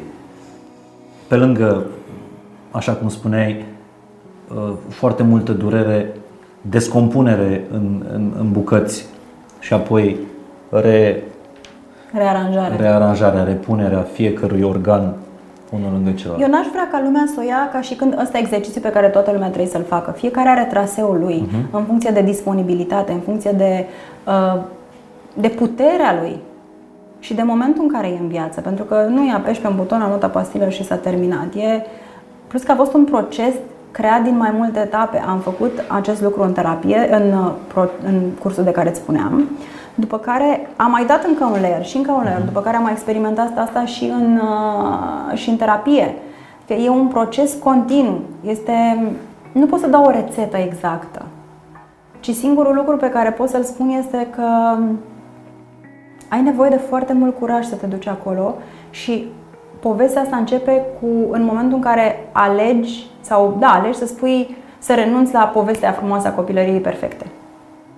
Pentru că nu înseamnă, faptul că părinții tăi nu au fost alcoolici, că nu te-au bătut, că nu te-au părăsit, că nu ai trăit pe stradă, nu este garanția unei copilării uh, fericite. Și am avut tot ce mi-am dorit. Eu am avut absolut tot ce mi-am dorit. În, în perioada comunismului trăiam într-o casă superbă cu mama care pleca și mi-aducea tot ce și-ar fi dorit orice copil, un, un copil iubit de absolut toată lumea. Și, din, și, când, și uh, în același timp am, uh, au fost foarte multe dezechilibre emoționale. Tatăl meu n-a știut să fie acolo ca prezență, uh, mama mea nici ea nu a putut să fie acasă și atunci s-au dezvoltat, s-a mi s-a dezvoltat o personalitate ca să poată să supraviețuiască în momentul respective. Sună complicat? Nu, dar mă gândeam dacă să pun următoarea întrebare sau nu. Uh, în alegerea... Am avut o discuție cu Paul Olteanu uh-huh. de la Mind Architect pentru, pentru podcast și exact asta îmi spunea că toate partenerele pe care el le-a, le-a avut aveau cumva trăsăturile principale ale mamei. Inclusiv partenera pe care o are acum de șapte ani. Și totul era foarte bine până când la un moment dat se rupea. Se, se rupea relația. Efectiv, nu mai putea să stea cu, uh, cu ele. Nu o să intru în amănuntele discuției de atunci, dar a spus că momentul în care a reușit să aibă o relație cu o femeie care are trăsăturile principale ale mamei. A fost momentul în care a analizat care sunt greșelile pe care el le-a făcut în trecut, uh-huh. când, când rupea relația. Și vreau să te întreb, nu vreau să intru cu mhm. bocancii uh-huh. în viața ta, dacă portretul tatălui tău, figura tatălui tău, trăsăturile lui au contat în alegerile, le-ai replicat în alegerile? 100%. 100%. Indisponibil emoțional, total indisponibil emoțional, uh, incapabil de a-și uh, manifesta emoțiile și sentimentele. Uh, nu era prezent, nici fizic, nici emoțional. Uh, și cred că astea sunt de fapt cele mai importante. Și întotdeauna am ales un partener care să aibă poziția corporală a tatălui meu. Uh-huh. Că la un moment dat zic, dar cum Dumnezeului să aleg același partener fără să știu să vorbesc cu el, să fiu atrasă de el? Pentru că e ceva ce tu știi de, din copilărie. E un, e un pattern cu care tu ești obișnuită și la ăla reacționezi toți partenerii mei de viață, mai mii de viață, erau foarte înalți, foarte drepți, extrem de drepți, bine făcuți și care arătau foarte bine. Absolut toți, fără excepție. Uh, și chiar dacă de-a lungul timpului s-au mai schimbat, indisponibilitatea emoțională până la un moment dat a fost prezentă. Că vorbeam chiar în terapie și cu cineva din India cu care am lucrat și zicea, da, el e foarte diferit. Nu, acum este diferit. Acum câțiva ani și zice, cum este diferit? Păi uite, e mult mai blând, e mult mai cald, e mult mai... Și mi-a zis, serios? Este disponibil emoțional? Da, dar nu... Nu. Avea dreptate. Ești atras de același pattern. Știi? În continuu. Și ceea ce poți să faci ca să rup lanțul ăsta este să observi patternul și să-l oprești. Ești disponibil emoțional, nu ești potrivit pentru mine. Pentru că oricât de disponibilă sau oricât de mult aș vrea să schimb lucrul ăsta, eu n-am cum să lucrez pentru tine și eu nu sunt terapeutul tău. Și doar că noi suntem foarte familiari, noi, noi avem nevoie să fim familiari cu ceea ce știm. Pentru noi familiaritatea aia e atât de importantă încât tu te duci acolo și știi că trebuie să faci ceva ca să obții dragostea. Pentru că tu așa știi că funcționează lucrurile. Și încerci să-l schimbi și încerci să te adaptezi și încerci să găsești soluții și mintea e foarte inteligentă pentru că deși tu ai descoperit paternurile astea, îți găsește alte moduri prin care să te ducă în, aceeași, în același loc. Și după aceea îți dai seama, sunt în continuare în aceeași situație cu un bărbat Da, oricât de evoluat ar fi, or, ai fi, oricât de mult ai fi citit, oricât de mult te-ai cunoaște, copilul ăla din tine este atât de prezent încât faci alegerile astea instinctiv. Fără, fără să știi, instinctiv. instinctiv. Și atunci ai nevoie să, să fii prezent și să vezi ok, se întâmplă, din nou sunt în această situație, ce fac? Alerg, să, alerg, aleg patternul cu care sunt obișnuită sau fac acest efort, simt durerea și merg mai departe într-o altă direcție? Sănătos este să mergi într-o altă direcție, să nu rămâi acolo. Deși tentația e să rămâi acolo. Pentru că îți hrănește ceva ce tu a, îți dă ceva ce tu știi și cu care te simți foarte bine. Când ajungi la o relație toxică? A întrebat foarte multă lume asta. După. Când ajungi la o relație uh-huh. toxică? Când știi că ești într-o relație toxică? Când ești cu un partener care nu te respectă, nu-ți respectă valorile, nu te vede, nu te ascultă, uh, un partener care te critică, un partener care nu e acolo niciodată pentru tine și un partener care te pune tot timpul jos și într-o relație în care pur și simplu simți că mergi tot timpul pe cărbuni, că nu știi ce să spui, că ești inconfortabilă, că simți că începi să renunți la tine ca să poți să fii acceptat. E greu de ieși dintr-o relație toxică? Da, dar nu e imposibil. Cum? Um, probabil că dacă ești la început ai nevoie de ajutor, adică o terapie, sau sunt oameni care au această inteligență, nu știu, emoțională, nativă, nu știu cum să-i spun, care reușesc să facă, să reușească să iasă. Eu am avut nevoie de ajutor, întotdeauna. N-ai putut singură? La început, nu.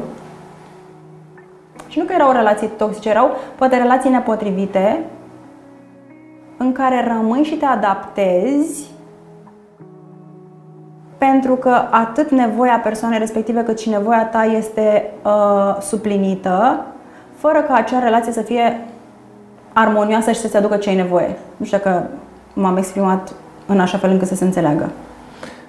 Facem niște compromisuri mai mari decât am putea să ducem. Ceea ce am înțeles eu e că de foarte multe ori da. nu neapărat partenerul e cel care îți face rău sau relația tu îți faci foarte mult rău. Nu, nu, partenerul în principiu nu îți face niciodată rău. Decât poate dacă e agresiv. Tu ești cel care alege sau dă voie cuiva să-ți facă rău. Pentru că dacă cineva se poartă urât cu mine, nu poate să se poartă a doua oră urât cu mine decât dacă eu stau acolo. Adică în relația mea toxică, eu am avut prima dată, în care am stat șapte ani, eu am avut semnale după a doua lună. Adică nu trebuiau șapte ani să înțeleg asta. Din a doua lună am văzut. Doar că am rămas acolo. Am ales să, să rămân acolo. Dar cum trebuie să te uiți la relațiile astea? La ce ți aduce bun și la ce ți aduce rău și dacă binele pe care ți-l face e mai mare, rămâi acolo atâta vreme cât nu-ți dăunează? Sau la, la primul semn? Pentru că după aia poți fi acuzat, băi, tu nu te-ai luptat pentru iubirea noastră. Uh trebuie să spun de la început că nu există relații perfecte. Există relații în care toată lumea face compromisuri. Uh-huh. Adică toată lumea trăiește cu povestea filmului de la Hollywood în care ai o relație perfectă, în care nu sunt niciodată probleme, totul este extraordinar și de, au trăit fericiți până la deci bătrânețe. Sunt absolut de acord. Cred că nici relațiile între suflete perechi nu sunt relații perfecte. Nu, cred că o relație armonioasă și o relație puternică este în capacitatea partenerilor de, în primul rând, de a se respecta, de a se vedea și de a reuși să treacă împreună peste momentele grele. Pentru că momente grele cred că sunt foarte multe. Dar ține foarte mult de cât de mult își doresc oamenii respectiv mm-hmm. și nu doar unul sau altul, ci amândoi. Să poată să își dorească să fie acolo și împreună de mână să treacă peste probleme și să aibă capacitatea și vulnerabil, sau capacitatea de a se deschide și se vulnerabiliza, să vorbească despre asta. Acum, sigur că noi vorbim despre, nu știu, neapărat cazuri ideale, dar teori, în teorie, pentru că viața e mult mai complicată, aplicată. Îmi vine în minte, apropo de relațiile toxice, o întrebare pe care am, am primit-o pentru înainte de înregistrarea asta. Cineva spunea, sunt într-o relație toxică alături de iubitul meu, dar nu pot să mă despart de el pentru că are o afacere cu părinții mei. Sunt două lucruri separate. Teoretic. Practic, asta e viața. Asta e viața, dar e nevoie de foarte multă maturitate să poți să le resepari pe celelalte, știi? Și relațiile ajung să se uh, deterioreze, cred, din cauza așteptărilor foarte mari pe care le proiectezi asupra celuilalt, pentru că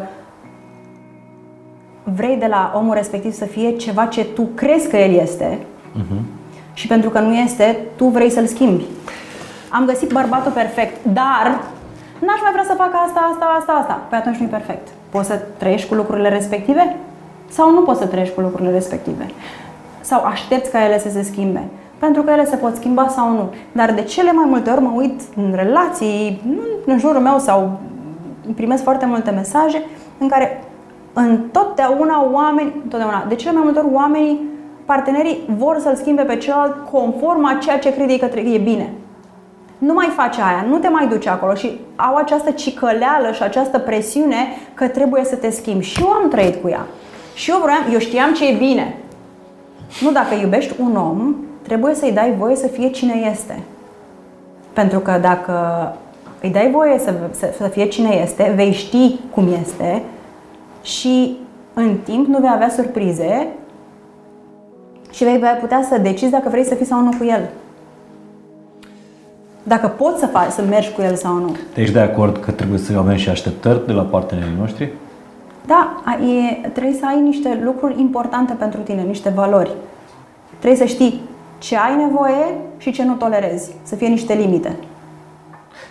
E posibil. Foarte multe cursuri de astea de dezvoltare personală spun uh, că, că lucrul care pe noi uh, ne, ne trage foarte mult în jos e faptul că noi avem așteptări de la oameni.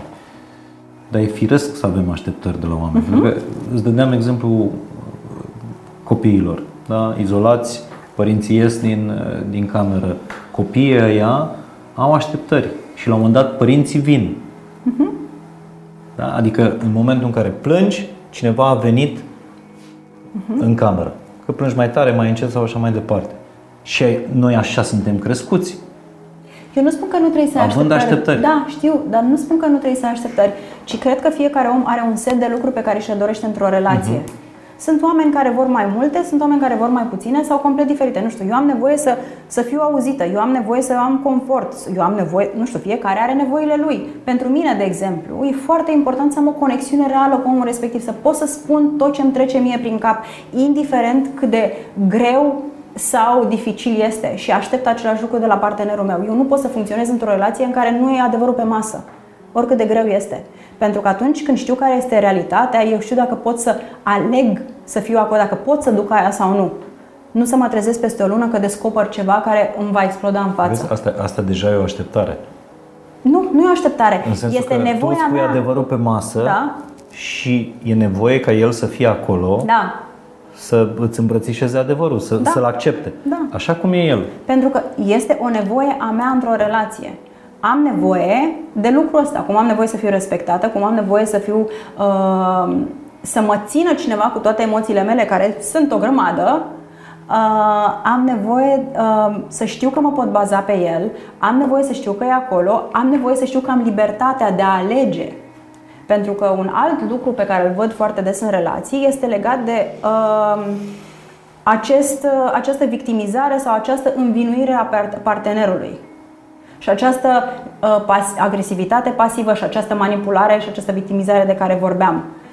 Uh, cred foarte tare că într-o relație sunt trei entități. El, ea și relația. Pentru că o relație echilibrată nu poate fi decât cu doi oameni care își satisfac nevoile.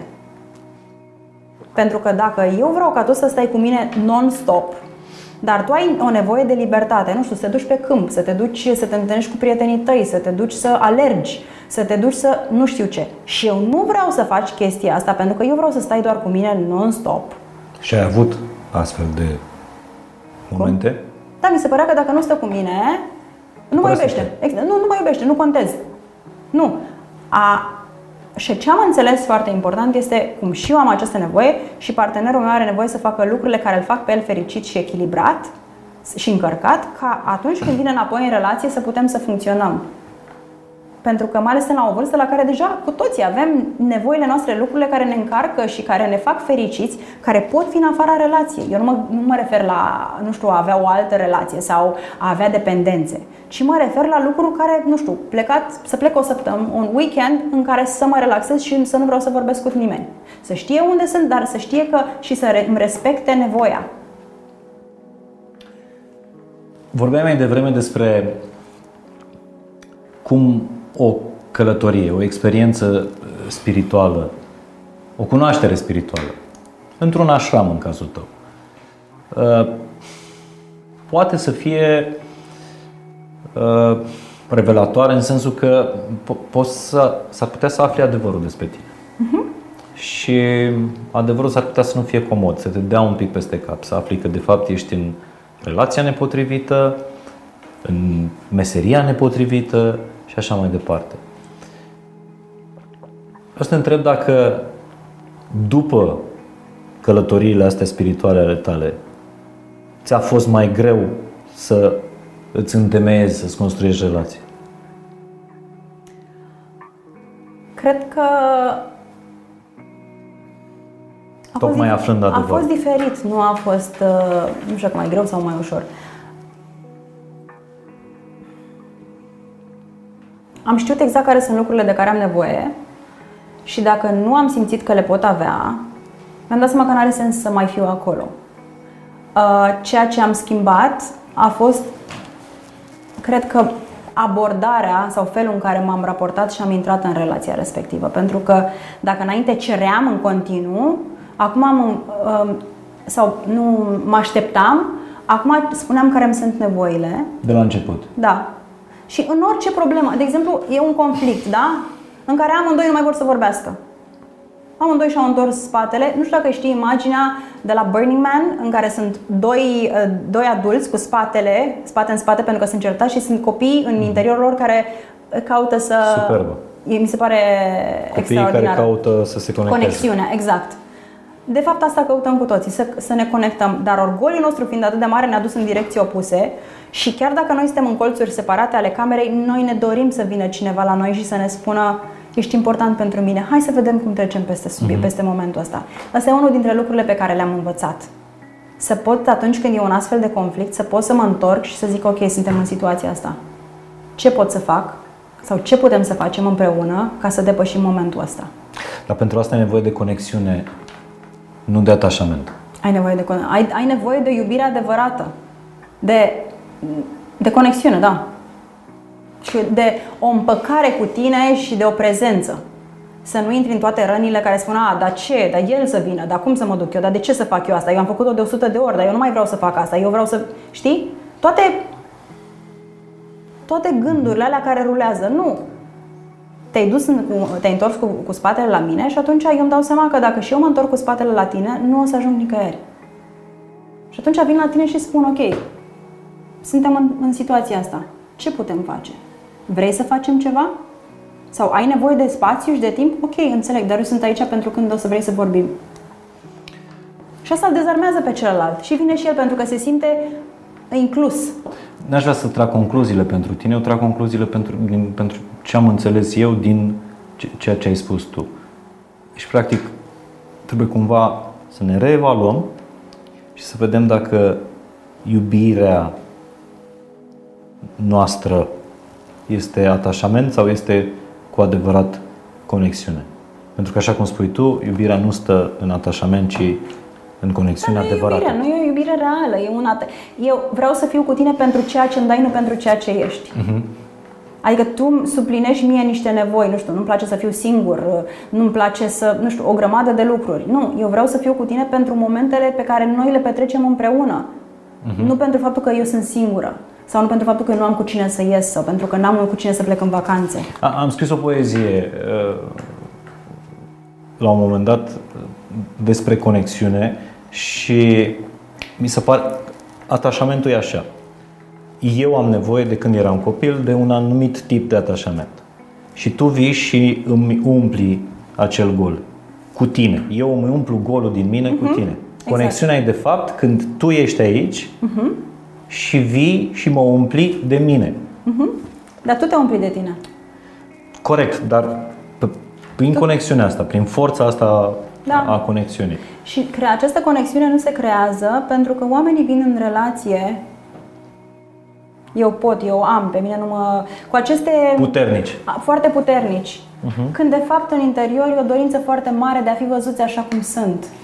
Oamenilor le e frică să se arate așa cum sunt, să spună am nevoie uh, să, să spună ceva fără să știe că primesc în schimb ceea ce își doresc. Uh-huh. Se expun. Am nevoie, ce am înțeles, a fost să nu spun din cauza ta s-a întâmplat asta, tu nu faci asta, tu ești așa, tu nu mă respecti, tu nu mă iubești, tu nu faci lucrurile astea, ci eu am nevoie de asta. Crezi că poți să faci asta? Pentru că oamenii uneori nu dau pentru că nu știu că tu ai această nevoie. Și uneori au nevoie să fie cumva nu treziți, dar nu atenționați, nu știu, să-i spui de ce ai nevoie. Și acum nu vreau să super femeie, dar bărbații, bărbații chiar au nevoie să li se spună. Nu toată lumea are inteligența emoțională dezvoltată să stea să joace, să facă ghișit, să dezlege ghicitori. Și atunci e important să poți să spui, să te vulnerabilizezi, să spui și asta îl va aduce și mai aproape pe cel de lângă tine. Cum am început, spunând despre faptul că eram incapabilă să fiu vulnerabilă, ceea ce am observat este că ori de câte ori m-am vulnerabilizat în momente destul de complicate, am primit mai mult decât mă așteptam. Uh-huh. Și s-a creat o conexiune mai mare decât m-am gândit. Pentru că dacă eu te las să mă vezi pe mine cum sunt, cu nevoile și cu toate punctele de care eu nu sunt mulțumită, te voi încuraja și pe tine să-ți dai jos masca aia de om extrem de puternic care nu are nevoie de nimic, nimic niciodată și putem să ne conectăm la un nivel mult mai profund, nu la unul superficial. Nu știu dacă se înțelege foarte bine. Ba da, foarte bine. Dar ce voiam să te întreb este dacă nu cumva... Așa zi. Continuă. Eu nu mi uit ideea. E important să poți să faci primul pas. Să deschizi ușa, că dacă ai deschis-o, e, e primul pas, va deschide un, o, nu știu, va aduce lumină. Pentru că e, eu nu spun, eu nu, e, e jocul orgolilor, știi? Uh-huh. Lasă să spună el primul. Lasă că eu nu spun. Să zică el te iubesc, să zică el aia, să spună el scuze, să, să știi? Dacă nu spune el, nu spun nici eu. Și celălalt gândește la fel, nu? Și ce unde ajungem? Nicăieri.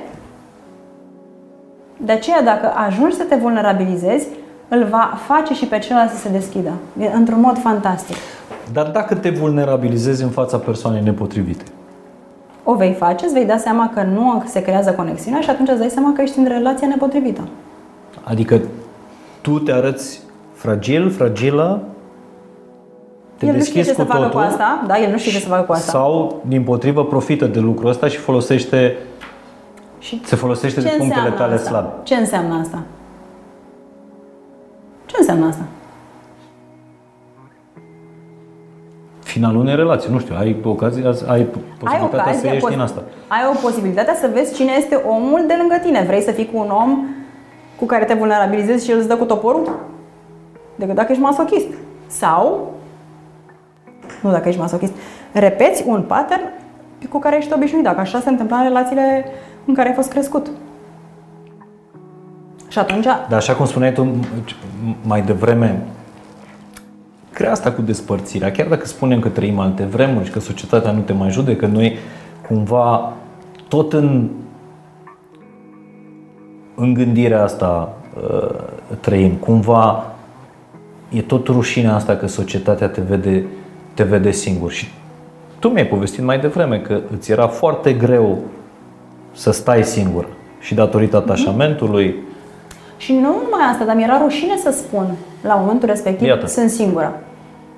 Era, Doamne, deci dacă ești singură, e ceva în regulă cu tine. Dar sunt foarte multe femei și nu, e o dovadă de curaj să poți să stai singur decât să stai într-o relație care îți face rău. Plus că e mult mai, mi se pare mult mai trist să fii într-o relație în care te simți singur decât să fii singur. E absolut, mi se- mie personal mi se pare absolut îngrozitor. Dar recunoști că în continuare societatea e așa, că, pune, că are tiparele astea, că trebuie să fii într-un fel. La o anumită vârstă, pe aia, tu de câte ori ești întrebată în 2021 când faci copii, de exemplu? Nu prea mă mai întreabă lumea. Nu te mai întreabă Nu mă lumea? mai întreabă Să lumea. fii obișnuit.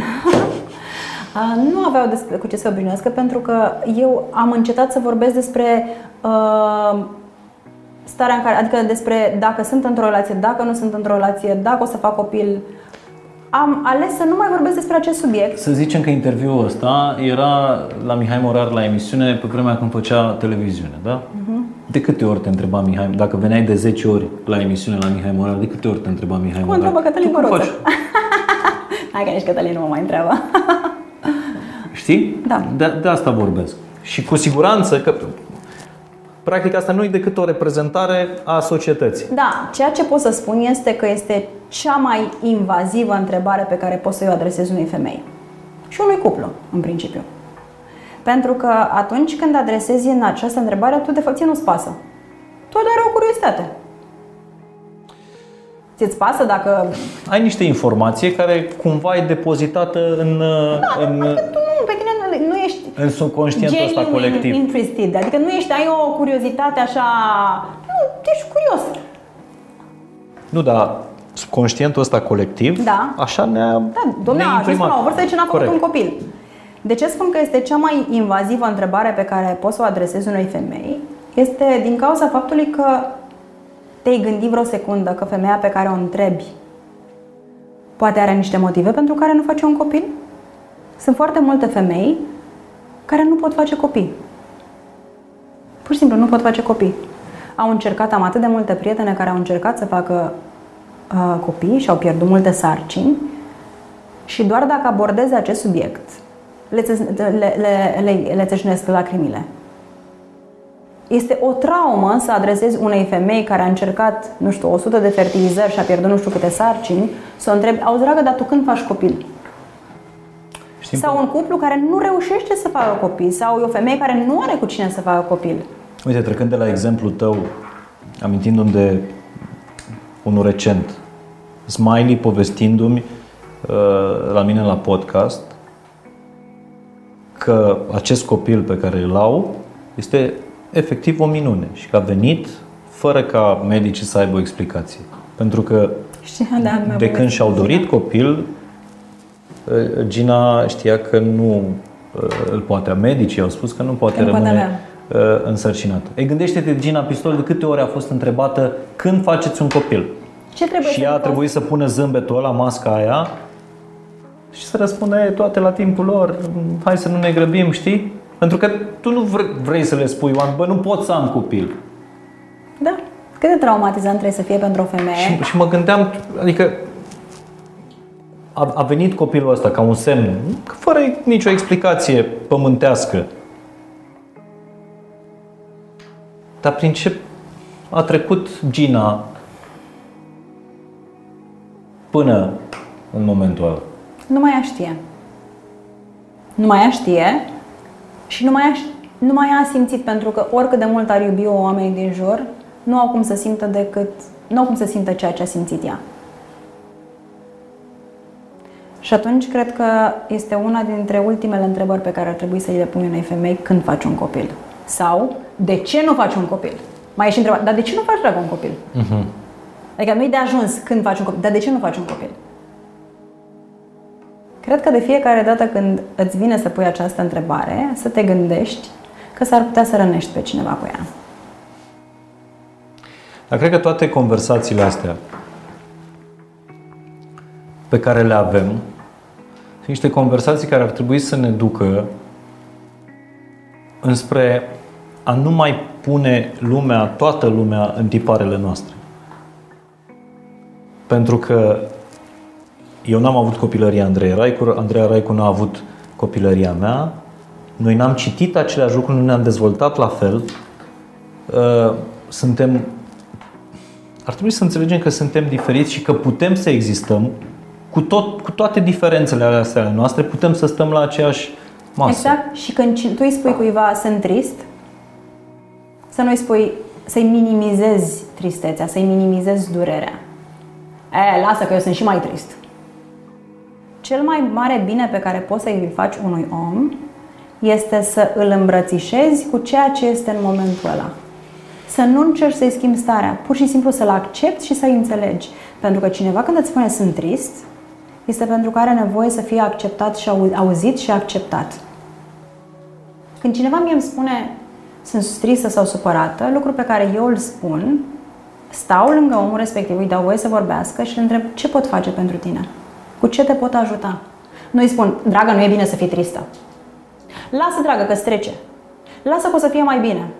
Pentru că asta înseamnă că nu-l văd, nu-l aud și minimizez emoția care pentru el este reală.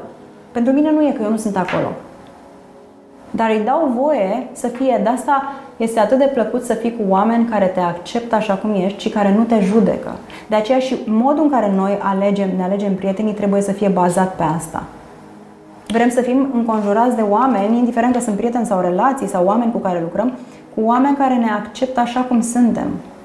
Cu toate lucrurile și cu care să avem curajul să ne arătăm și care ne susțin în procesul nostru de dezvoltare sau ce vrei să faci.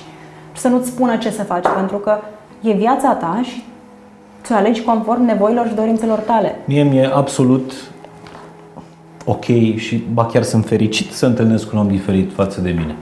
Dacă eu am făcut trei copii până la vârsta asta și Andreea Raicu nu a făcut niciun copil,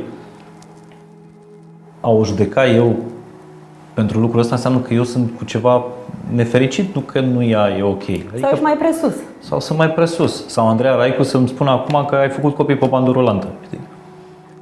Adică fiecare om alege pentru el ce crede el că e mai bine. Nu neapărat că e cel mai bine, ci ce crede el că e mai bine și ce poate la momentul respectiv.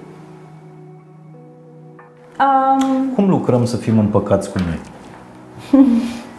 Asta era o întrebare uh, pe care am primit-o. Ce metode de dezvoltare personală recomanzi? Dacă ți se pare mai uh, bine formulată asta, iau pe asta. Of.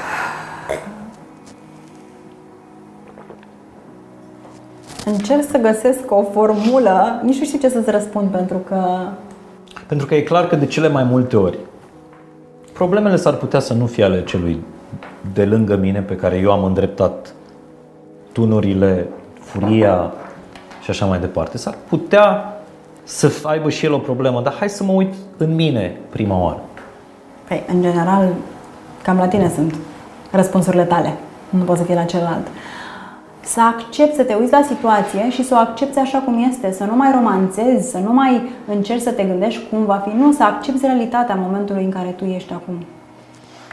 Pentru că noi nu putem să ne împăcăm cu viața noastră și cu nimic atâta vreme cât suntem într-o luptă cu ceea ce se întâmplă. Uite, um, încerc să dau un exemplu din viața mea care să fie relevant.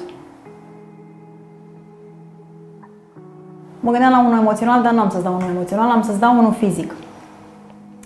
Um, toată cariera mea a fost urmărită de paparații și cumva nu acuzată și nici nu știu cum să-i spun, uh, comentată pentru cearcănele pe care le am.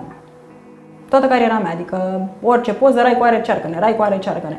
Și ajunsese să fie o obsesie și pentru mine, pentru că atunci când cineva îți spune un lucru, încep și tu să fii uh-huh. obsedat de asta. Și toată lumea, a, da, Raicu are cearcăne, ia uite, are cearcăne, are cearcăne, are cearcăne, toate pozele paparații, Raicu are cearcăne. Și îmi venea să nebunesc. Aici vorbim inclusiv de acum 15-20 da, de ani, nu? Da, da, nu de Ok. acum. Deci pur și simplu îmi venea să nebunesc. Deci nu, luam cei mai negri ochelari, cei mai mari ochelari, numai să nu mai aud asta vreodată. Mă uitam în oglindă, da, am cearcăne. Deci eram, pur și simplu, înnebuneam. Și după toate călătorile astea și munca asta cu mine, mi-am dat seama că n-am decât două soluții. Două, nu sunt mai multe. Îmi fac operație și schimb situația sau o accept așa cum este. Mi-a fost frică să fac operație și atunci trebuie să accept ce este. Și atunci s-a terminat acea luptă. Vreți să-mi faceți poze și să spuneți că am cearcăre? Hai să-mi dau ochelare jos. Trebuie să te împaci cu lucrurile dacă vrei să oprești lupta aia interioară. Lupta aia nu se termină decât atunci când accepti situația care este și procedezi în consecință. Cu ce cărți ai începe? Tu mi-ai povestit uh, la podcast că mi se pare că ai acolo în spatele tău Puterea prezentului, nu? Da, prima carte pe care am primit-o, unde este asta? Prima carte pe care am primit-o chiar asta este, cred. Dar văd că ai în două exemplare. Păi da, pentru că În mai două fac cadou ediții. oamenilor care vin la mine. A, da? da. Uh, și n-am înțeles nimic din ea, după care am venit în vacanță. Exact asta e cartea, că uite, vezi, e și am fost în vacanță, n-am înțeles nimic din asta. Nu, n-am, efectiv, nu am înțeles nimic din puterea asta. Dar ai revenit asupra ei după aia. Da. Și am găsit această carte, Un pământ nou, cu care m-am identificat. Fantastic, am înțeles tot. Bun, în afară de astea, cu- acum după ce ai uh, citit multă literatură de specialitate, uh, Acum, în momentul în care vreau să citesc doar beletristică, mă crezi? da? Seara, face parte din ritualul meu de, de un somn odihnitor, citesc beletristică, să mă deconectez de la tot ce... Ai, ai- ai ajuns la un burnout de dezvoltare personală. Da, să știi. Dar ce le recomanda oamenilor? Adică dacă, dacă ar trebui să aibă un, un set, o trusă de scule pentru a lucra cu ei înșiși. Nu știu, pentru cei care au sindromul perfecționismului, aș, aș uh, recomanda Brené Brown, chiar ai și am și aici. Curajul de a fi vulnerabil, nu? Nu, darurile imperfecțiunii. Aha. Asta? Asta e curajul de a fi vulnerabil. Da, asta e următoarea. Brené Brown e foarte bună pentru... Ea a studiat foarte mult conexiunea, vulnerabilitatea, rușinea, pentru că noi suntem guvernați de rușine, deși nu suntem atât de identific, identificați cu ea încât nu putem să o mai, să o mai vedem. Dar avem extrem de multă rușine. Mi-aduc aminte că am scris la un moment dat un articol despre rușine și am, m-am dus în câteva birouri în clădirea în care lucram atunci și am întrebat oamenii care sunt motivele pentru care le e rușine. Nu știu să-mi spună. Dar nouă ne e rușine să facem foarte multe lucruri. De la, nu știu, mi-e rușine să dansez pentru că o să zică lumea că dansez prost și nu mai știu ce. Mi-e rușine să cer ceva, mi-e rușine să mă arăt așa cum sunt, mi-e rușine să ies să vorbesc în public. Atât de multe rușini. Cum să mă duc acolo, cum să fac asta, o să vadă. Rușinea se întâmplă când tu crezi că e ceva în neregulă cu tine. Bun, revenim la Așa. trusa de scule. La trusa de scule. Um, mi-a plăcut foarte mult și asta a lui uh, Elizabeth uh, Gilbert, care a scris It Pray Love, pentru că te ajută să ai curaj să-ți pui ideile în practică. Ce mai avem pe Cum se aici? numește lecții de magie. Da. Dar nu am aici ceva ce ar putea să ajute foarte mult uh, cuplurile. Limbajul, cum se numește cele cinci Cele limbaje? cinci limbaje ale Da, iubirii. cele cinci limbaje ale iubirii. Mi se pare o carte foarte bună. Uh, De cunoașterea nevoilor, apropo de ce ziceai tu, a nevoilor partenerului. Și ale Mhm, și în tale. primul rând, ale tale. Chiar care e limbajul iubirii la tine? Păi stai așa, erau cinci, nu? Da, prezență, cuvinte, atingere, servicii și al cincilea care e? Uită timp. Cadouri, daruri. Ai zis? Nu e cu servicii? Nu, serviciile sunt uh, Am, cine ok. face, hai să facem curat sau fă curat, du gunoaiul, Da, da, da, așa, mai așa e, departe. așa e. Care sunt la Darurile, tine? cred că cred declarațiile, adică Ok. am nevoie de, de cuvinte. Eu pun mare preț pe, Mhm. Pe puterea cuvintelor, forța, forța lor, pe binecuvântare și stai așa, Pe confirmare. ce mai era? A- Atingere, servicii. Și cred că atingere. Ok. Și da, într-adevăr, cuvintele sunt cele care te, bă, te și va- tu ai nevoie de validare sau eu am nevoie de, Da. de validare. Ale tale care sunt? Ale mele sunt uh, prezența, atenție, prezență, Ok. normal. Aproape că mi-am dat seama din ce mi-ai povestit până exact. acum. Și uh, atingerea. Bun. Uh, trusa de scule cu ce continuă? Trusa de scule continuă. Aș ști, aș recomanda-o Apropo și... de faptul că tu erai foarte Exact, da. masculină. Da, astea, de, cărțile lui Brené Brown te ajută să nu mai fii atât de, de masculină. Uh, și cartea lui Jay Shetty aș recomanda-o pentru că este foarte, foarte uh, frumos scrisă și pe înțelesul tuturor. Think Like a Monk. Uh-huh. Gândește ca un călugăr. Da, gândește ca la un călugăr. Um, nici nu știu. Ia gânde. Ce muzică recomanzi? Ce muzică Mie mi se pare că da, mu- muzica are, fiind un limbaj universal, mi se pare că are o forță foarte puternică asupra noastră. Și pentru că sunt în, în domeniu și vorbesc în cunoștință de cauză, mi se pare că noi nu ne adaptăm playlistul în funcție de ceea ce avem nevoie. Noi am putea să folosim mult mai mult muzica în sprijinul nostru. Am observat că în momente de în, mom- în momente de, nu știu, drame sentimentale, noi ascultăm piese triste. Și ce ne regulă cu asta? N- N-ar trebui cumva să ne, ne facem un playlist în care să vedem dincolo de toate. Muzica, muzica fiind în, în piesele fiind în registru minor. Știi? Adică e, e bine să acoperi tristețea cu altă tristețe?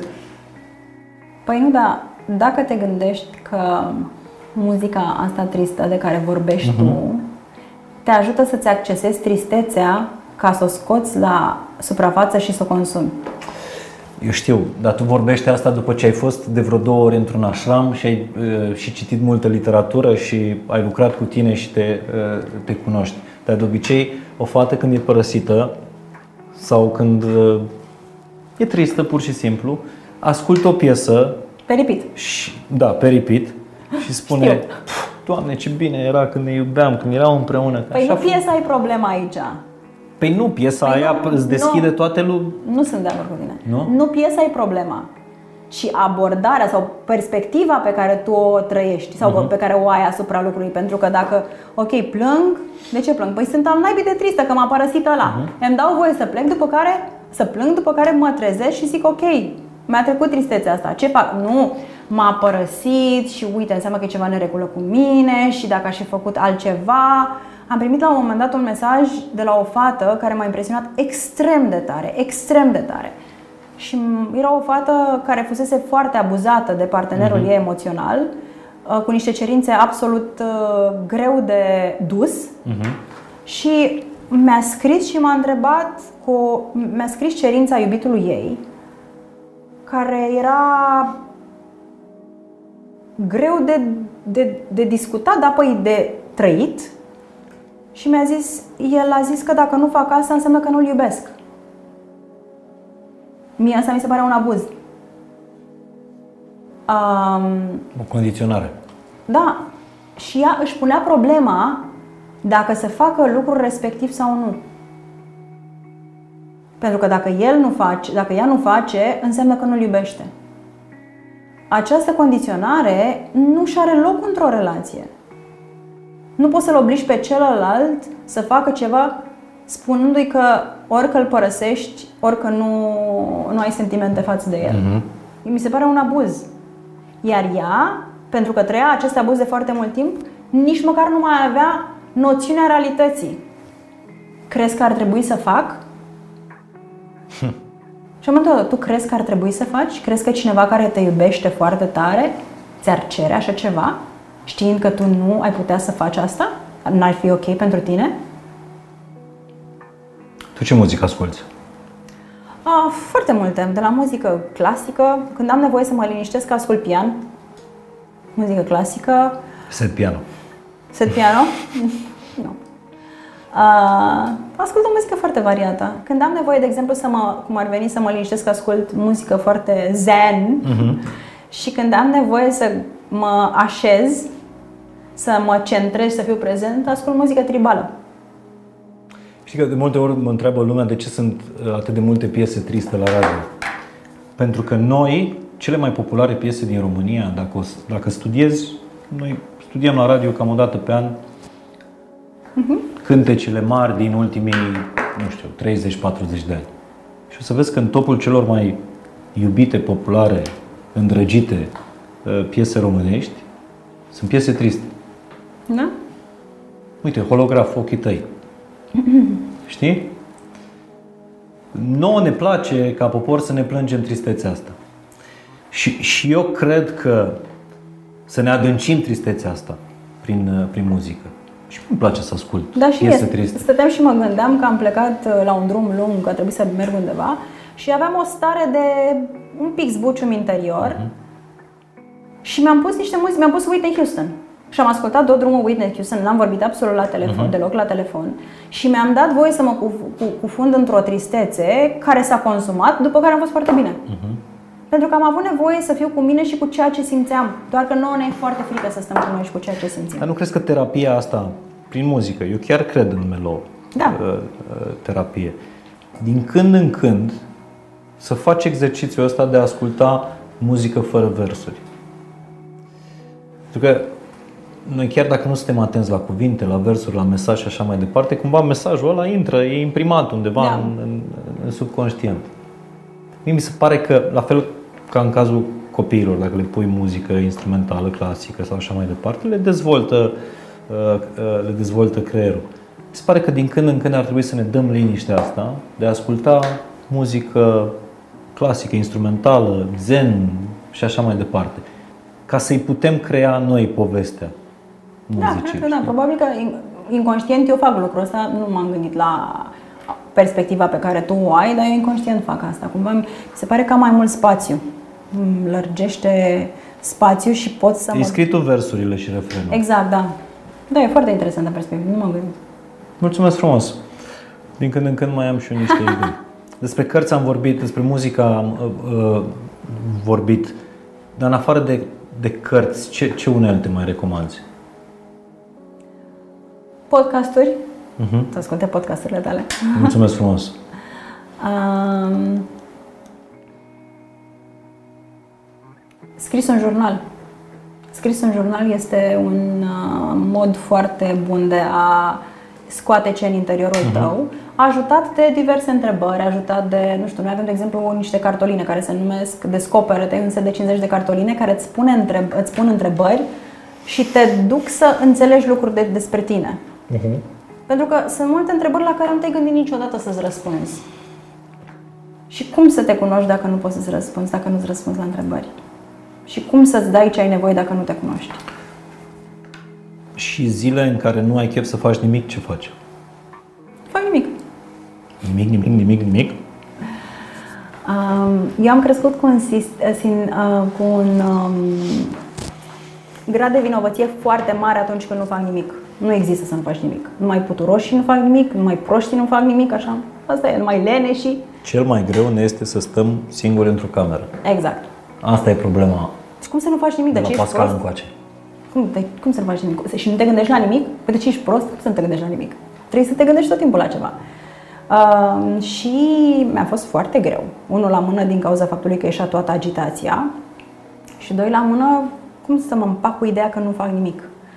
Și cred că ți-am povestit data trecută cum am fost trimisă disciplinar de cineva din India să stau pe o băncuță și să nu fac nimic. Nici măcar să citesc. Să stau, să mă uit așa în gol. Cât de greu a fost? Absolut îngrozitor, fără telefon, fără nimic. E cumplită liniștea. E cumplită. Pentru că poate să-ți aducă la suprafață niște lucruri pe care tu le-ai ascuns foarte, foarte, foarte bine. Doar, doar în liniște îți găsești răspunsurile și vezi ce e toată agitația aia, de unde vine, ce îți lipsește. Este, e singurul moment în care poți să-ți dai timp și să faci liniște ca să auzi ce se întâmplă acolo. Um, și apropo de ce spuneai, când nu mai pot, îmi dau voie să nu mai pot. Și este recompensa pe care o dau corpului și emoționalului meu. Uh-huh. Mi-a fost foarte greu să învăț asta. Și aveam treabă, nu aveam treabă, eu veneam la birou. Cum? Cum să nu vin? Ce o să creadă lumea despre mine? Că sunt o puturoasă și că nu muncesc? Și a fost foarte greu. Și mai am uneori și mai zic, hei, Și dacă ți-ai rezumat toată viața într-un singur sfat, care ar fi ăla? Pentru tine, că nu dăm Da, sfaturi, da, da, da, a, ok. Să nu mă opresc niciodată din a căuta adevărul. Pentru mine. Și să m, îl... uh, Oricât de dureros ar fi. Da. Să știi că eu sunt antrenat să fac uh, uh, emi- emisii lungi, adică eu pot să stau și o zi întreagă în direct. De câte Dar ore îți suntem? readuc aminte că deasupra noastră e logo Andreea Raicu și nu fain și simplu. Așa că e alegerea ta când termin pentru că sunt la tine acasă. Da. Dar eu fac lucruri, adică Vrei să mai facem și altele? de Revelion am stat 9 ore în direct. Doamne Dumnezeule. Da, mi se pare că sunt foarte multe teme și fiecare temă ar merita o, o discuție în, în, în sine și îți sunt recunoscător pentru faptul că indiferent dacă sunt sau nu sunt de acord cu tine, Dar nu trebuie să nu- fii de acord cu mine. exact, despre asta e vorba. În, reușesc să-mi pui niște, să-mi pui niște întrebări, să aflu niște, niște lucruri pe care să pot să mă duc să le cercetez, să le documentez pentru uh, pe propria mea personalitate. Mihai, îți mulțumesc foarte mult că ți-ai făcut timp. Mulțumesc mult de tot și mă bucur pentru, pentru invitație. Sper să mai facem și un episod de podcast dacă a mai rămas ceva de... Crezi că mai avem ce să zicem? Da. Mulțumesc foarte Da, eu mult. cred, chiar cred că s- sunt uh, multe teme și uh, îmi place să stau lângă, lângă un om care își pune întrebări, care nu vorbește în adevăruri uh, Absolut. absolute, nu se consideră nu că nu se consideră perfect sau departe de perfecțiune. Își recunoaște uh, vulnerabilitatea. Mulțumesc. Îți mulțumesc mult! Mulțumim și vouă că ați stat cu noi până acum și uh, dacă v-a plăcut să-l împărtășiți mai departe și uh, ne vedem data viitoare.